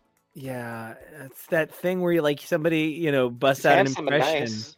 And you're like, "That's so funny, do another one," and they do basically the same impression again, and you're like, "Yikes, got it." Uh, it's terrible. You know, All right. Oh, by all means, please. I, I didn't go. Uh, I just talked about my trash. Uh, I am looking at these finalists uh, that we have left, and it is the moms. Nina and Sam are mom and son, right? Yes. Yeah, it says it. I even have it labeled. Uh, we have siblings and we have tech bros. Uh, so this is going to be an interesting final. It's not what I would have expected. Uh, this is a very different final than I think we are used to. It's fascinating that three of them are, are about family, and half of them are familial relations of all the ones we have left. Uh, the only ones that are like friends that are about something that's outside of like we're moms and we have that in common uh, are Christopher and Robert. So that makes them sort of the outlier. Uh, I don't know what that's going to mean for them going into the finale, but seeing that pattern about the finalists that we have left uh, is very interesting. The I really think that's an important thing to consider because one of the things that I did catch that I didn't love, and this is not a ding, it's just a thing I know I'm guilty of. Christopher said this episode he is the biggest Lego fan on this show. Really? What a fucking stupid brag. And like, I know I do the same thing. Like, you know, I'll at a Tori Amos concert say, No, you don't understand. This song means so much to me. Yeah, no, I'm in a room full of 35 to 45 year old homosexuals from major metropolitan and nearby suburban areas for whom Hey Jupiter, the Dakota version, means that and then some. And so, you know, it was just a moment of, oh, come on, man. Yeah. really, sir? Yeah. Yeah. Um. All right, that's it on Lego Masters. Do we want to? Uh, do we want to roll into some uh, exciting scripted shit? All right, let's do it then. Um. you say yes, and then I'll say yes. But yes. Yes. So, okay. One of the things I love about the No, uh TK will not be in drag. Uh to the question in the comments. Um though I would absolutely uh, I think any one of us would do a really beautiful show, and so I Tor, I have always said I won't do it just like randomly, but if a really good queen was like, I will put you in drag, I would do it in a heartbeat. I don't want to do any work myself, and I don't ever want to uh, look that rough. I don't ever want to look first timer rough. Uh, but like my dream is for Miss Fame just to be in Portland one day and be like, I'll do your drag, and then I would do it. Same. And Uh, until then, Until Yeah. then, just uh, monsters. Yeah, we're going to be talking about some scripted shows at this point. Uh, we took a look at our drag race coverage a little bit earlier, looked at some Lego Masters, and now we're taking a look at some new shows. And uh, I think we have Beacon 23 up first. Uh, Monster still stands. Oh, agreed. Uh, this was a request from the audience if we were going to see this, if we're going to watch this, and we did. Technically, it was not. It was a request from me that I think everybody kind of ignored, and then we got a request from the audience, and everyone was like, "Okay, we'll watch it." Fine. Uh, I didn't mean to. I didn't mean to uh, quash your credit. Um, so everyone should know that TK created Beacon Twenty Three. Oh, You're welcome. Personally cast it. Uh, You're welcome again. He is also Cersei Lannister I'm also the beacon. and the number twenty three. So. I want to be space.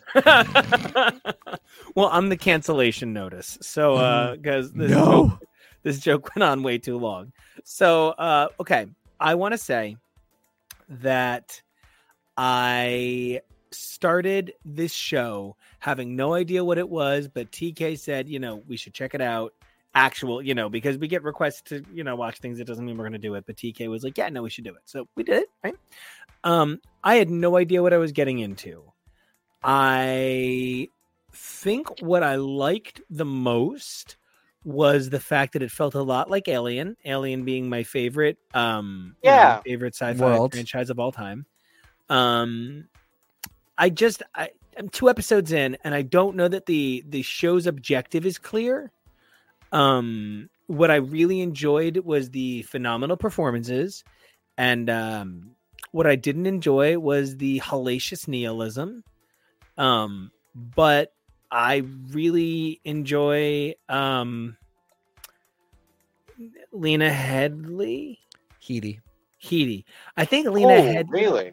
I think Lena Headley was in Aida. I'd have to look it up.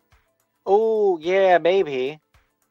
Mm. hmm Um, so I suggested this because it is based off of a book written by Hugh Howey, who uh, also is the writer of. Heather Headley. Thank you. There you go. Uh, who also is the writer of Silo, which we covered a little bit earlier this year. Uh, brought Oh to you by uh, Apple TV for Silo and That's right. Be- Beacon 23 is on MGM Plus. Now, I personally did not realize MGM Plus existed. Uh, so that was, uh, you know, uh, double revelation. Hugh Howey's got two series this year, and one of them's on uh, MGM Plus. That exists. Uh, right off the bat, a problem I had with Silo. I loved Silo. I think I thought Silo was really good, and I think Silo, the book, is very entertaining. Silo was written in early Kindle days. And it was like uh, it was. We were going through modern pulp printing all over again. Hugh Howey essentially self-published, uh, you know, this this book on his own. Oh, Kevo, glorious! Thank you You fucking Um, king. he self-published this book on his own piece by piece they were like little novellas and they were really they were like 99 cents and you would buy them on your your new kindle e-ink e-reader because most books were not on there and you didn't have a huge library to choose from let alone a library of particularly entertaining books like a lot of it was public domain stuff that you can you know, print for free. You can make an ebook edition for free, and then a few other things, but there just wasn't a lot of content. And this guy, more brilliant businessman than he is brilliant sci-fi author. Great sci-fi author, brilliant businessman. He releases the series. It does amazingly well. Again, huge demand, very little product moving at that time. So he's got a product and he gets it moved.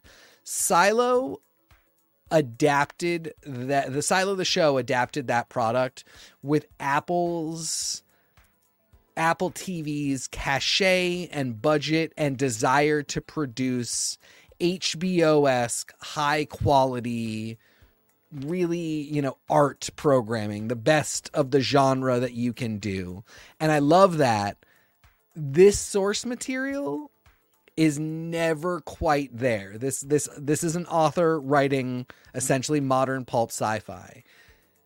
MGM Plus producing Beacon 23 feels much more like the lane that Hugh Howey's writing should be in. And it adapts much more faithfully. It's like you don't ever want to gourmet your KFC chicken. You bought KFC for a reason. So if somebody's like, we took the recipe and we did, you know, did all this stuff. I didn't, I didn't want that. I didn't want like, you know, high quality heritage grains for the breading. I just wanted whatever KFC does. And this is, yeah. this is solid KFC. And I thought the thing that this had, and I guess yeah, you can say it's KFC. Was it's, it's higher quality than KFC. I was just using that example. Oh no, I love KFC. Like, Get out yeah, I mean, I love it too. But it's you know, it's this is this is a good quality show. It's just not the most amazing. You know, it's not uh, not it's not the same thing as Silo is on Apple TV. I thought the intimacy of the fact that it's like two to four people in this first two episodes it was really an interesting move. The thing that I think maybe hurts it is that there's only two build people. That doesn't build suspense. That just makes me think you're trying to obfuscate what the cast actually is. Yeah. Yeah, I get it. That's I I didn't have such a huge problem with that. Uh I think that we in the second episode immediately got an influx of people regardless of whether or not they stayed uh, sort of help to show you that this is a this is a show that's just kind of about wild cards, uh, and is also really one of those. And then this happened, and then this happened, and uh, the episodicness of it early on really establishes that like we could be we could be seeing a lot more people we could be seeing a lot more actors even if the show is really saying these two are your fulcrum around which everything is going to rotate uh, you know, I I did just feel like it got uncomfortably dark. Um, oh, I see. I love that. I love it. I really do. I love going to those dark places. I love, uh, you know, storytelling. We just said Aliens, my favorite. Like, I love those dark places. What I need is the darkness to mean something. If it's just darkness to be dark, well, I can go to sleep. I promise you, if I close my eyes, I will see scarier things there than anything this show can, you know, can throw my way. But, uh, you know, I felt like uh, the nihilism just kind of bummed me out, like taking philosophy class with a professor who should have retired three years earlier. No matter what, yikes. I I'm trusting that by the end we will get more. Um i i can see where you're coming from. It is a little dark right now and a little kind of pointlessly dark. It's just a little bit like everybody knows the world is terrible. Uh and i'm okay with it two episodes in uh and there was a third one today so i actually am going to watch that after we finish up here. Uh but yes uh tor jacobson is it a new beacon 23 today? Yes it sure is. Um, but yeah, I mean, if if you end up being well, I don't want to say correct because this isn't what you're insinuating, but if it turns out that we never get a point to how bleak this world is, or really the two of them saying, in spite of the fact that things are very bleak and dark here, this is what we're doing. This is our intention to break that cycle, to break out of it. If it's just like, and everybody knows everything's always terrible, and all you can do is try and get out of one terrible circumstance and not go into another one. I will find that a little bit like, okay, I lived through the 90s and uh, grim dark cyberpunk. It's actually funny. Cyberpunk keeps coming up keeps coming up on the show lately. That's one of the things I actually really love about this show is on top of being uh, very spacey, it's very cyberpunky. It's very uh, yeah. all about how the tech do be thinking and we think into the tech and all that, which is super cool. But yeah, it gets super nihilistic. And if it can't go anywhere but genre trope with it, won't be the greatest thing I've ever seen. Still a fun enough ride. Oh, for sure. Kevo, did you have any thoughts on uh Cersei Lannister and the the, the handsome man? um no, I I was entertained.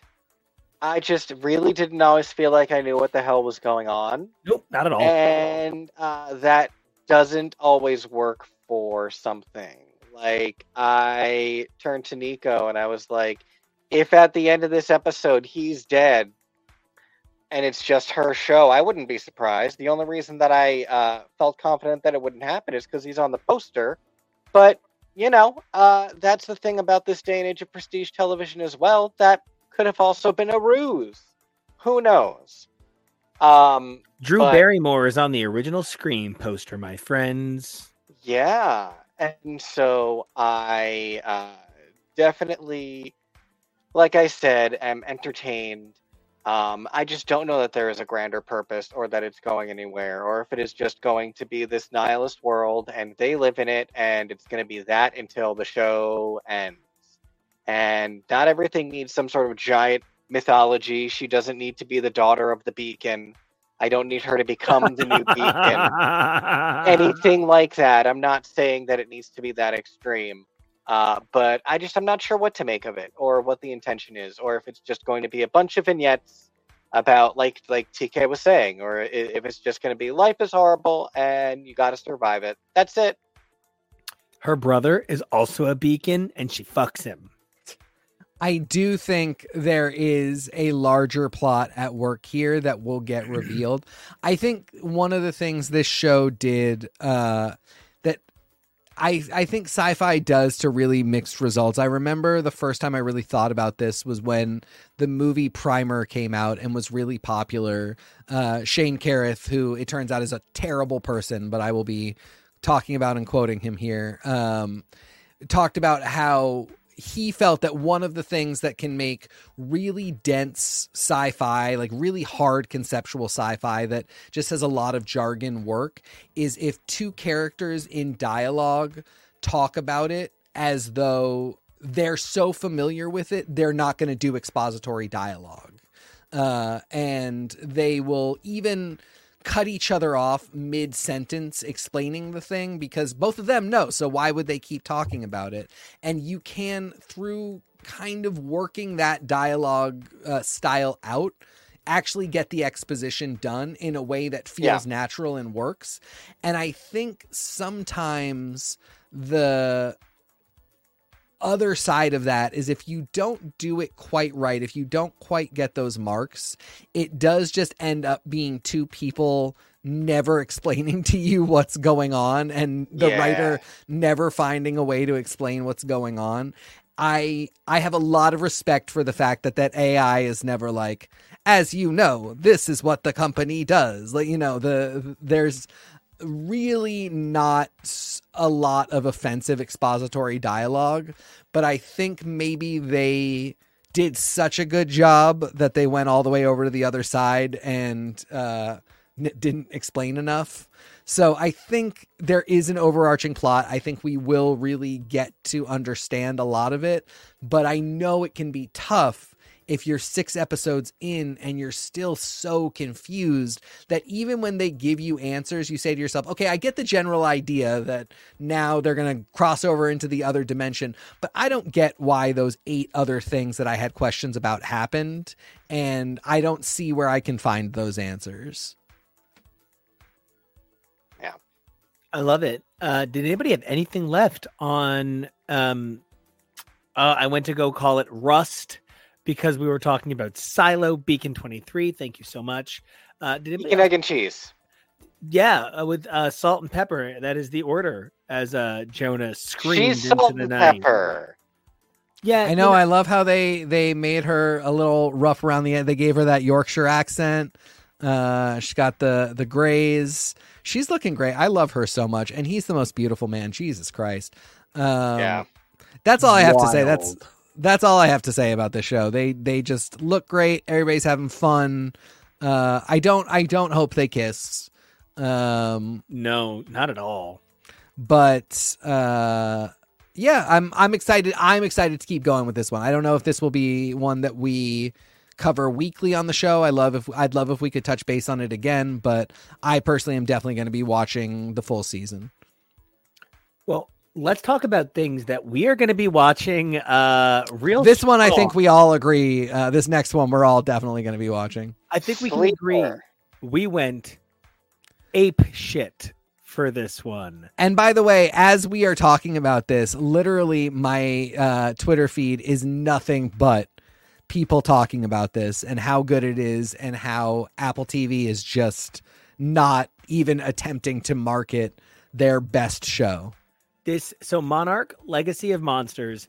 I want to watch it because I generally I, this is going to sound like pretty terrible, but uh I I'll watch kind of anything that has like a giant monster on it. Like I that it just makes me sound so basic and kind of like lowest common denominator, but like if it's got a giant monster on it, I'm in. And I didn't actually realize that it was copyright brand Godzilla.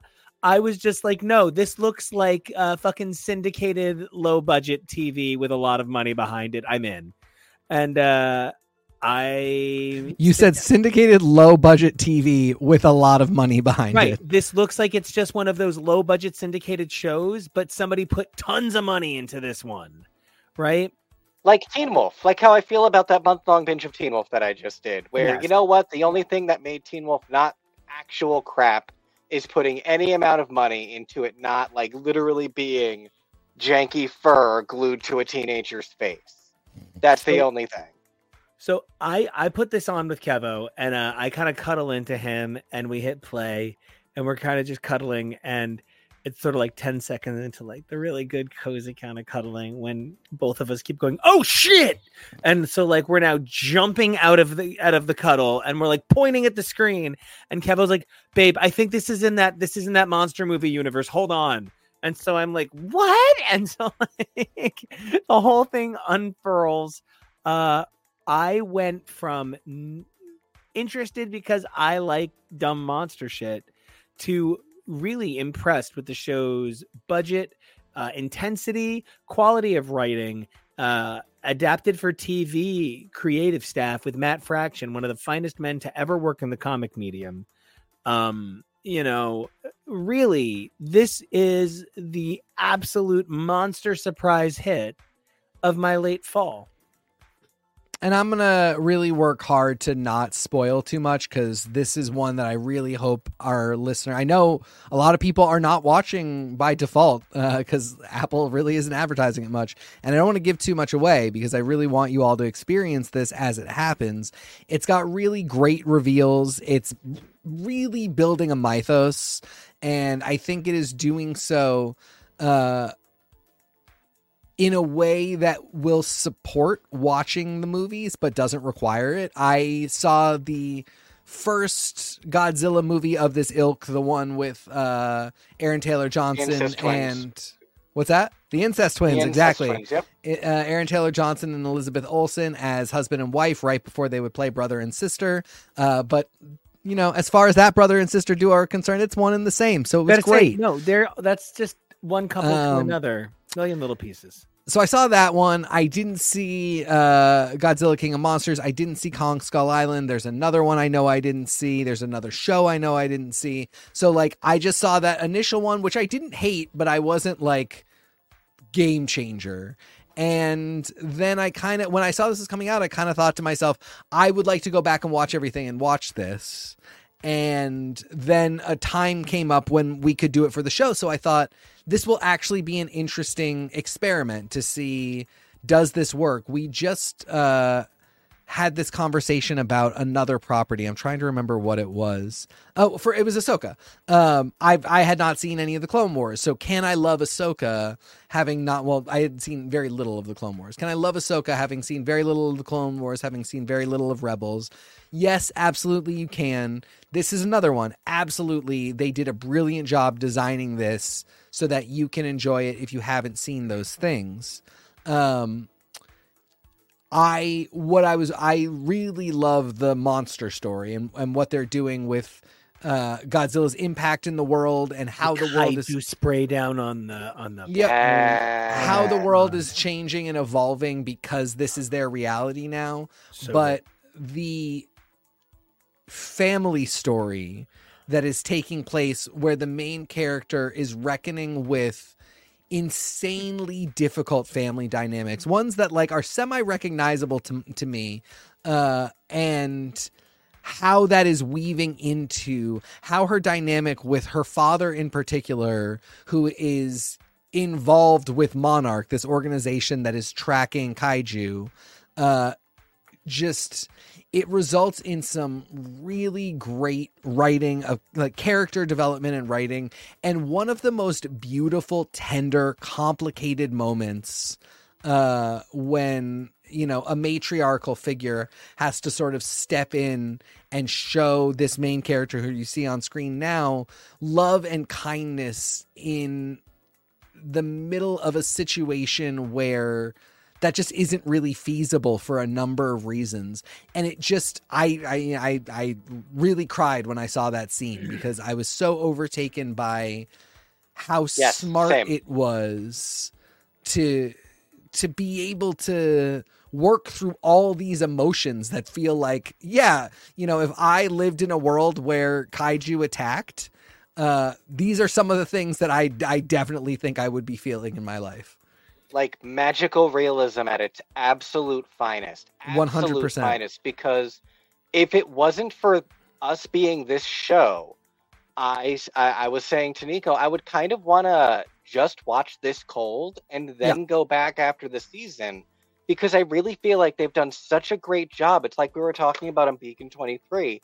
They've done such a great job so far in these first two episodes of making it that as long as you know Godzilla and King Kong are monsters that exist, and that that whole franchise is what they are pulling from. Yep. You don't need to have seen those movies. You don't Yep. need to know anything. Um, and they have really thrust you into this world where you're like, oh my god, it's it feels like my world, but it has this absolute incredible change. And uh, you know, part of why I'm not bringing up more images is because I really I, I- love how much we've fallen in love with this project. I am so excited for us to catch up. I don't want to flash too many spoilery images. I Yeah. want our audience to go catch up uh, if they can. Uh, we're we we we are so thrilled with this project so far, and uh, the performances. Uh, it's got so many actors that you wouldn't expect uh, in this. Anders Holmes uh, yeah in this, uh, great performance. yep Uh, the Russells, uh, I kind of felt like they were maybe milking the older, younger thing a little bit too hard, but so much of this is clearly about duality and binary, and and it's clearly such uh, they're putting so much effort into this art. So I'm really stoked. I like to think they're just really uh, thumbing their noses at Marvel, who uh, shot their Kurt Russell load a little too soon and then got Wyatt Russell for Jack, and now they can't ever use Kurt Russell again as being related to him. Well, and you know, uh, I also want to point out that something that this show is doing that I would love to see Marvel do, uh, but I don't know that they're going to show that kind of bravery. Is this show is really leaning into just saying, you know what, this is a bilingual show. Yeah, There is just an unbelievably healthy amount of Japanese here. Yep. Um, that is and- not always translated for you. Even if you put subtitles on, there are times where the, the, the- there's no burn-in subtitles. The show never, almost never, uh, gives you if you don't turn on closed captioning or some kind of subtitling, it's almost never going to show you what is being said in the foreign tongue. So they specifically are comfortable with you not knowing exactly what was said and using context clues to understand what was said. But then even sometimes when you turn on subtitling, it will just say mother speaks in Japanese. And you know, this isn't the Grammys, right? It's not deeply offensive here uh, if it just says speaks in Spanish. um, but you know, the real thing for me that I felt was so important is Godzilla is a concept from Japan that America just sort of borrows because we love borrowing art. And so if we're going to borrow this art, we should respect the culture that the art is borrowed from. So, you know, seeing such an emphasis on creating a view of this story that includes real to life Asian cultural experiences, you know, that's really important. And then I'm going to say, you know, the other thing that really blows me away is the complexity of the family story. Never feels like it says fuck you to the kaiju, it almost feels like we're living in a kaiju world. How could you do this to us? Isn't life hard enough with the big lizard? Yep. There's also a sense of like, uh, I saw how scary the actual world is, and I just wanted to fuck to like deal with the pain of that. Thus, I have made children, and now am dealing with the ramification. Now everybody has to deal with the ramifications of the fact that like I got spooked by a giant monster. And you Well- know, oh, Kevin, by all means. I'm fascinated to uh, learn more about that character, his history, their father, uh, because I I don't know if this is a character from the movies. Is the thing. Uh, I'm not looking it up yet. I will, but like that's the thing. It could be, and maybe we're learning more about a character's backstory. Maybe he will weave into things from the movies. Uh, you know, I don't exactly expect MCU levels of psychotic interconnectedness but uh, there are things that you can do and they have this material now that they can pull history from and that's really cool You know, and I was also really I, I turned to Kevo at the beginning of it and I was like, it's so interesting. That's John Goodman. So I guess now you can say that he's run from two giant monsters, Roseanne and Rodan. So uh, I just think that is absurd.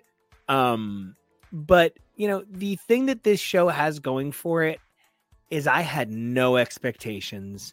I thought this was going to be Gene Roddenberry's Andromeda levels of what am I fucking watching? I went into this thinking it was going to be the WB's Mutant X Saturday afternoons at 2 p.m.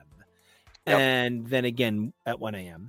But uh, it turns out this is art. This is quality art. And it's not just quality art, it's quality art made by a person I explicitly trust. Well, yes, on more than one occasion, Matt Fraction turned out a story that did not go how I would have wanted. Matt Fraction's track record is overwhelmingly in his favor. Uh, that's the guy who did Sex Criminals. It is not what you think. It is so much worse. Um, he also is famous for the the super famous Hawkeye run, the super famous Iron Fist run, a really terrible Punisher run, uh, an okay X Men run. I was gonna say there was some X Men in there. It wasn't great. Uh, but Fraction um, is responsible for the what I often like to call cerebralification of the big ideas at Marvel. He created the Concordance engine, and uh, this is not how the world ends. So he did some really cool work that should always be remembered as very special.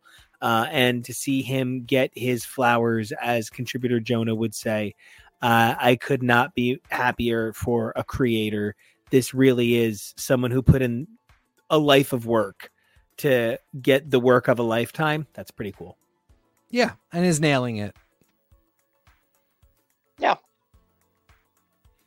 All right. So, uh, you know, the big question for me is do we have any major thoughts on where this might go? Uh no. I I don't and I don't want to. Um I I don't know what we can be expected to see.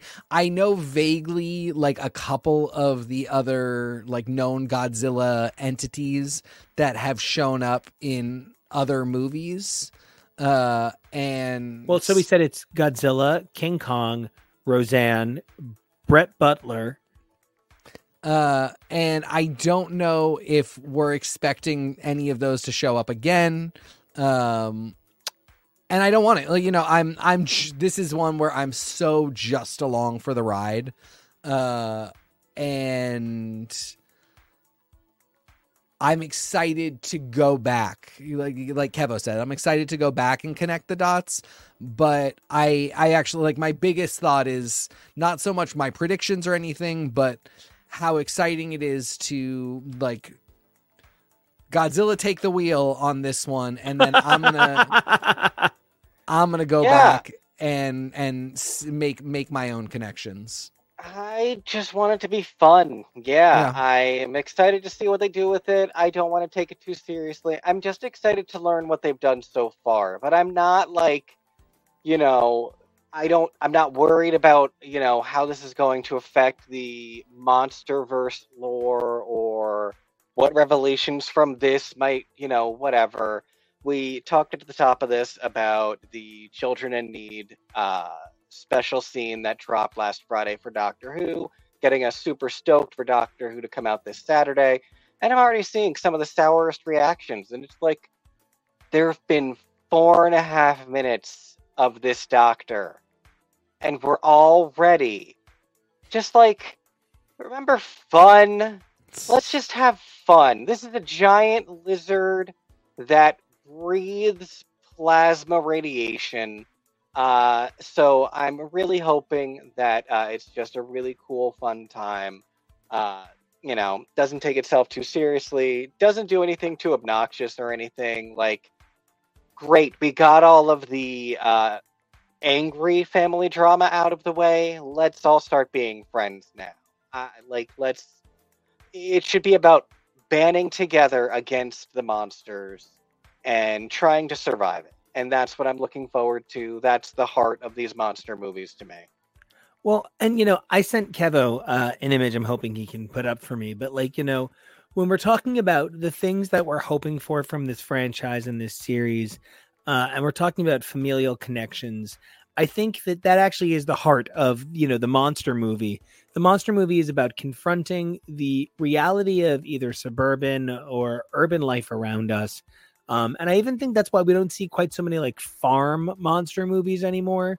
Uh, you know, Signs is Signs. I okay. I watched Signs really recently, absurdly drunk in Asbury Park, and I think it wouldn't have been better if I wasn't super drunk. I got to be honest. Uh, that movie, I don't know that it holds up. Uh, so this is the familial connection I think that would make this universe even better. Um, I would really love to see Godzuki. Uh, Godzuki is, of course, Godzilla's baby from the animated series Godzilla and Godzuki. So What I was love- this? Like the 80s? Yeah, mid to late eighties. Okay. Uh, I live for Godzuki. I think he is just the greatest thing. Um, he's just a sweet, Obviously. baby. Uh, he is so wonderful. All he wants is friends, and he lives on like he lives like flying around the boat, kind of like a pet Puff the Magic Dragon. Um, and then when the boat gets in trouble, they summon Godzilla, Godzuki's parent, to like come help out. Um, so uh, I love Godzuki, and I think it would just be really great if this got written in. Um, I obviously think it can't. You know, you only get one end game in a lifetime, but uh, it would be really great to see them be that brave. I had a little stuffed dinosaur that kind of looked like Godzuki. Instead of the arms with the attached wings, uh, he had more like little front paws, but like the spikes were the same, and his skin was yellow. And my sister had one that was pink with uh, purple spikes. So that's really funny. Uh, I love that. Okay, I'm not crying on air. Um, all right. So, uh, yeah, no, tasty cake, you have the best taste. Uh, to cakes. Um, but, uh, all right, let's wind this, uh, this bad boy down. We got some really cool, uh, programming coming your way in the next couple of weeks. Uh, you know, we talked about some really cool stuff today. We talked a lot about Glam, Glam Slam, which I think is going to factor into our ongoing, uh, drag race coverage, right? We've got What If coming up at the end of December. It's going to be nine episodes in nine days. Oh my god! Right? Let's figure out how we're gonna fucking do that. Um, we have some holiday stuff coming up. Uh, we've got some cool, some cool special stuff coming your way. Um, I believe uh, we have the we have an unusual situation where our Sunday broadcast is going to be a, a Christmas Eve uh, broadcast. So maybe we do something cool with a crackling fireplace. I don't know. We'll have to build one.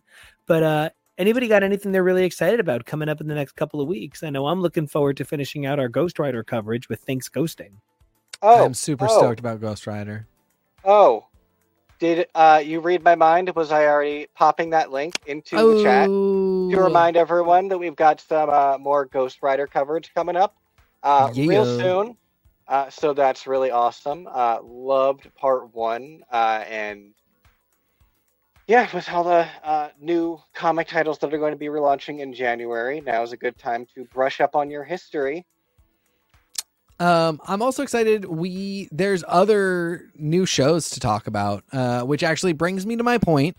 Uh, one show that we are not covering on this show, but I have been watching, and a lot of people have been talking about. And dear audience, I beg you to, as soon as you finish up here, go sit down and start watching Scavenger's Reign. It is truly one of the, if not the greatest animated shows I have ever seen. It is so gorgeous and disturbing and wonderful and beautifully written and phenomenal. And uh, I just wanted to shout out to Scavenger's Reign because it's super cool. All right, well then let's check it out. See what we want to do. Maybe we cover it here. Yeah, I'd love maybe you, maybe me. Who knows? All right. Uh, super into it. Love that. Thank you so much for pointing out something because, like, you know, we all have interests that uh, don't make it onto this show, uh, and that's that's totally real. Uh, you know, I love you bringing up uh, Scavenger's Reign, Kevo. I love you getting an opportunity to talk about uh, the excitement of Doctor Who coming back. Uh, you know, I know for me, I I love all my game shows, uh, but if I'm going to be really excited about something, uh, you know, going on with TV right now, I think uh, the big thing is this Hulu Disney Plus app merger. If I'm hoping for something, it means maybe a, a few fewer programs and maybe a little bit higher focus on making the ones that they make really strong. So uh, mine isn't a program, though there are so many great programs out there. Mine is the promise of maybe tighter programming in the next couple of years.